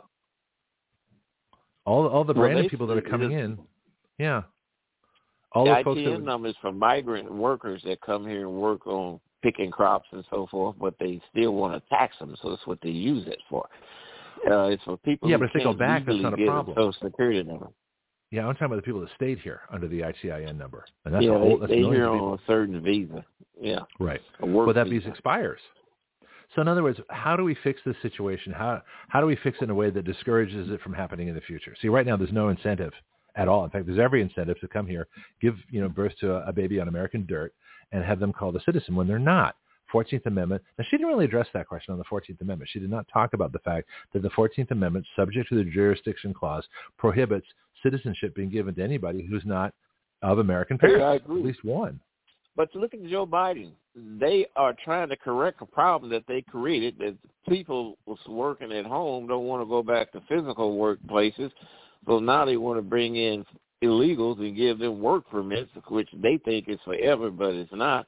So they Hmm. just create these problems and walk away from them. Well, Yes, that- work. Well, now could the states revoke those work permits? That'd be interesting. Say, well, if you're if you're in our state, I'm sorry, you can't work here because the, the federal government had no power to, to the, the the Brandon insurrection had no power to to make a law uh, that wasn't passed by Congress. So those those work permits are not valid. So a state could say, you know, anybody that comes in to their state, like Florida, I'm sorry, we're just not going to honor work permits given by, uh, you know, Biden. That's how you do it. Well, that is a contentious argument because the federal government, when you giving work permits for federal jobs, That's probably where they're going to go. I mean, who, who who's going to hire someone on a work permit if they just got here in the country who doesn't even speak English? Yeah. So how are you going to uh, provide all this workforce for people that's working local and, and for state jobs? You either can't get state jobs unless you're a citizen, but if you're local, you know they hire anybody. Just about. Yeah. Well, I see. I think the the, the Trump administration needs to go to uh, help local uh, with asset forfeiture. Well, the locals can do that themselves. Local governments need to to tell their police forces and, and sheriffs um, to to start seizing the assets of illegal aliens for simply being in the country illegally. I don't care what Brandon says. You know, you make it impossible for them to live here, they're going to go. Every state can do that. Just like people that's engaged in illicit illegal activity accumulating Uh-huh. funds, they're subjected to being taken. Yeah, yeah. Well, and, and the same way too that uh, states block people who didn't have their COVID PSA test. You know, if you can block people on, on uh, COVID reasons, which were bogus, you can certainly block people you don't want in your state because they have no status that you recognize. So this is where it gets interesting. This is where the states need to start standing up and say, well, you know what? We don't recognize those work permits from Brandon. We don't recognize the fact that these people, you say they're here legally, but they're really not. We don't recognize that you're calling them, you know, asylum seekers when they're really not. You know, they're just here to take well, our you're money. letting people in the country that's not being checked for medical deficiencies. You're not taking their temperature like they was doing in airports during swine flu early on. Then, of course, Yeah. later on with COVID and also with Ebola. You know, people be there in the airport. They take a, a laser and point at your forehead to get a reading. If your reading was abnormal, they pull you off to the side. hmm Yeah, absolutely. You know, I should have asked Christina why, uh, you know, Brandon's not, you know, insisting on COVID shots. You know, why is the government insisting on COVID shots for, for Americans, but they're letting 10 million illegals with no, with no requirement to get a COVID shot when they cross our border? That's interesting. Well, not just COVID shot, but inoculation records, period. yeah. You can't go to school unless you've been inoculated for certain illnesses. Yeah, well, that's wrong too, because most of those diseases died out 100 years ago, but they may come back because of all the illegals bringing them in, which might be the point. I mean, all this stuff's connected. Anyway, it's been a fascinating day. Um, But a America little bit of shouldn't overtime. have to under foreigners Yeah. should be able to undergo the same stringencies that Americans undergo. well, Nothing less. let me- let me- here's my contention, though, that we have a right, although it's not listed in the law, but we have a right to a country free of illegal aliens. We should not have to live in a country. We should not be burdened as Americans with people that can't be here. You're right, and it does cost you, Mm-hmm. American, when they do come into your Mhm. domain. They cost. And it's not Somebody up pick to up the cost. It ain't free. Yeah. Yeah, it's not up to us to give somebody else a better life, especially at our expense, when we're trying to make a better lives for ourselves. When you come into a country, you're supposed to add to, not take away from. Mm-hmm. Exactly. Well, let's leave it at that. Um, interesting day. Tomorrow's gonna be another interesting day too. We've got uh, we got a full boat. We got Bill and Wendy and uh, Bonnie uh, and Bianca. There's three W, three three B's and a W. Bill, Bianca, and Bonnie, and then, and then Wendy. so only, I, I actually like my days. could till- think of that. well, uh, yeah, I think. Well, like I said to, to Christina, I said, you know, it's just, that's a funny idea. I said, I think all my ideas are funny, but that's what makes them interesting. They're different. Yeah. Yeah. All right. Well, look, I'll let you get back to the rest of your days. Second part is beginning. I've got Yeah, exactly. To do Yeah, too. and I got to start work on tomorrow's show. And Thursday we've got Gregory Wrightstone, climate geologist. So he's gonna he's gonna be really fun to have too. So let's uh, what's it now? Ten oh four. Let me start announcements, and I'll be back again tomorrow, 7 a.m. Central Time. Uh, I've already pre-mode, pre, uh, promoed, previewed. I get my words mixed up.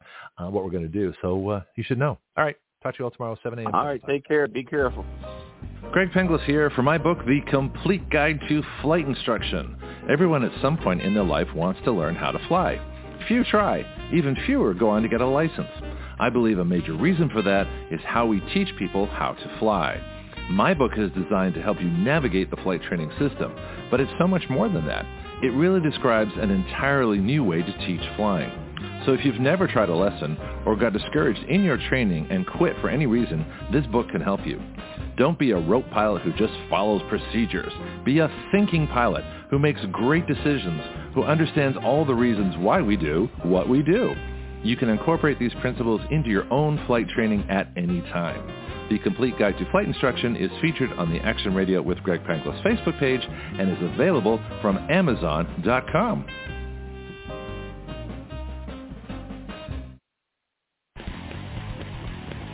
This is Greg Penglis for Strike Force, your source for pure energy. Strike Force is a concentrated energy drink that turns a half liter of your favorite beverage into an energy drink. You make your energy drink yourself. Action Radio is an affiliate of Strike Force, so our listeners get a 20% discount. All you do is add our code WYL to the discount code window at checkout. WYL comes from our website, Write Your Laws. So you can get your energy drink, a 20% discount, and help Action Radio change the relationship of we the people to our government. Not bad.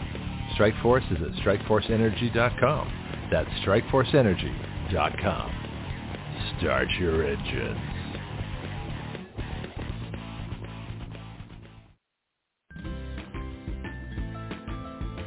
Do you know your way around healthcare, insurance, pharmacies, surgery, alternative treatments and choices? I don't. Which is why I'm so glad I met Priscilla Romans, had her on Action Radio, and learned about health patient advocacy. She is the founder of Graith Care. And now as an affiliate of Graith Care, we are proud to offer through our discount code, WYL, which stands for Write Your Laws, a 10% discount. Graith Care saves you both time and money. They provide medical advocacy, consultation, advice, and recommendations nationwide. Their website is graithcare.com. That's G-R-A-I-T-H care.com. You can email them at graithcare.adm at gmail.com or call them at 469-864-7149. That's 469-864-7149. Graith Care, better health through better knowledge and advocacy.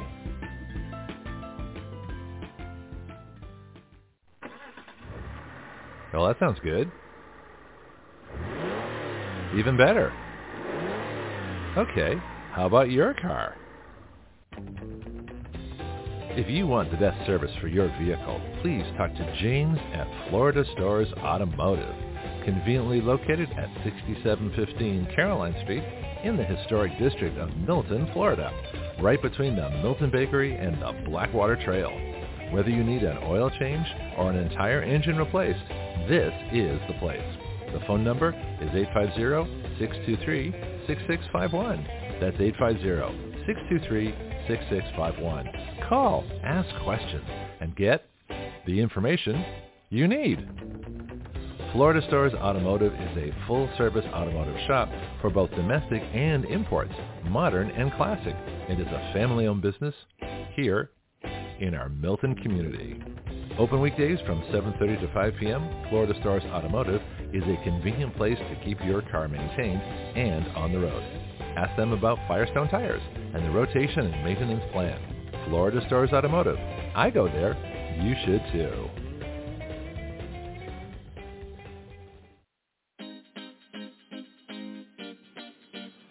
This is Greg Penglis. So what is Action Radio? It is a radio show with its own citizen legislature. That's you, the listener. It is a fully interactive system of listeners, expert guests, social media, writing bills, legislator input, bill submission, lobbying, and citizen action. Action Radio is the future of talk radio using all the available technology in one completely integrated new system.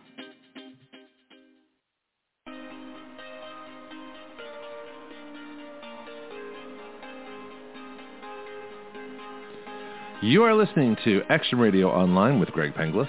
The webpage for all Action Radio shows and podcasts is blogtalkradio.com slash citizen action. Please share our show with all your friends and family, both nationally and internationally. The guiding principle of Action Radio is this. We the people give our consent to be governed through writing the laws by which we are governed.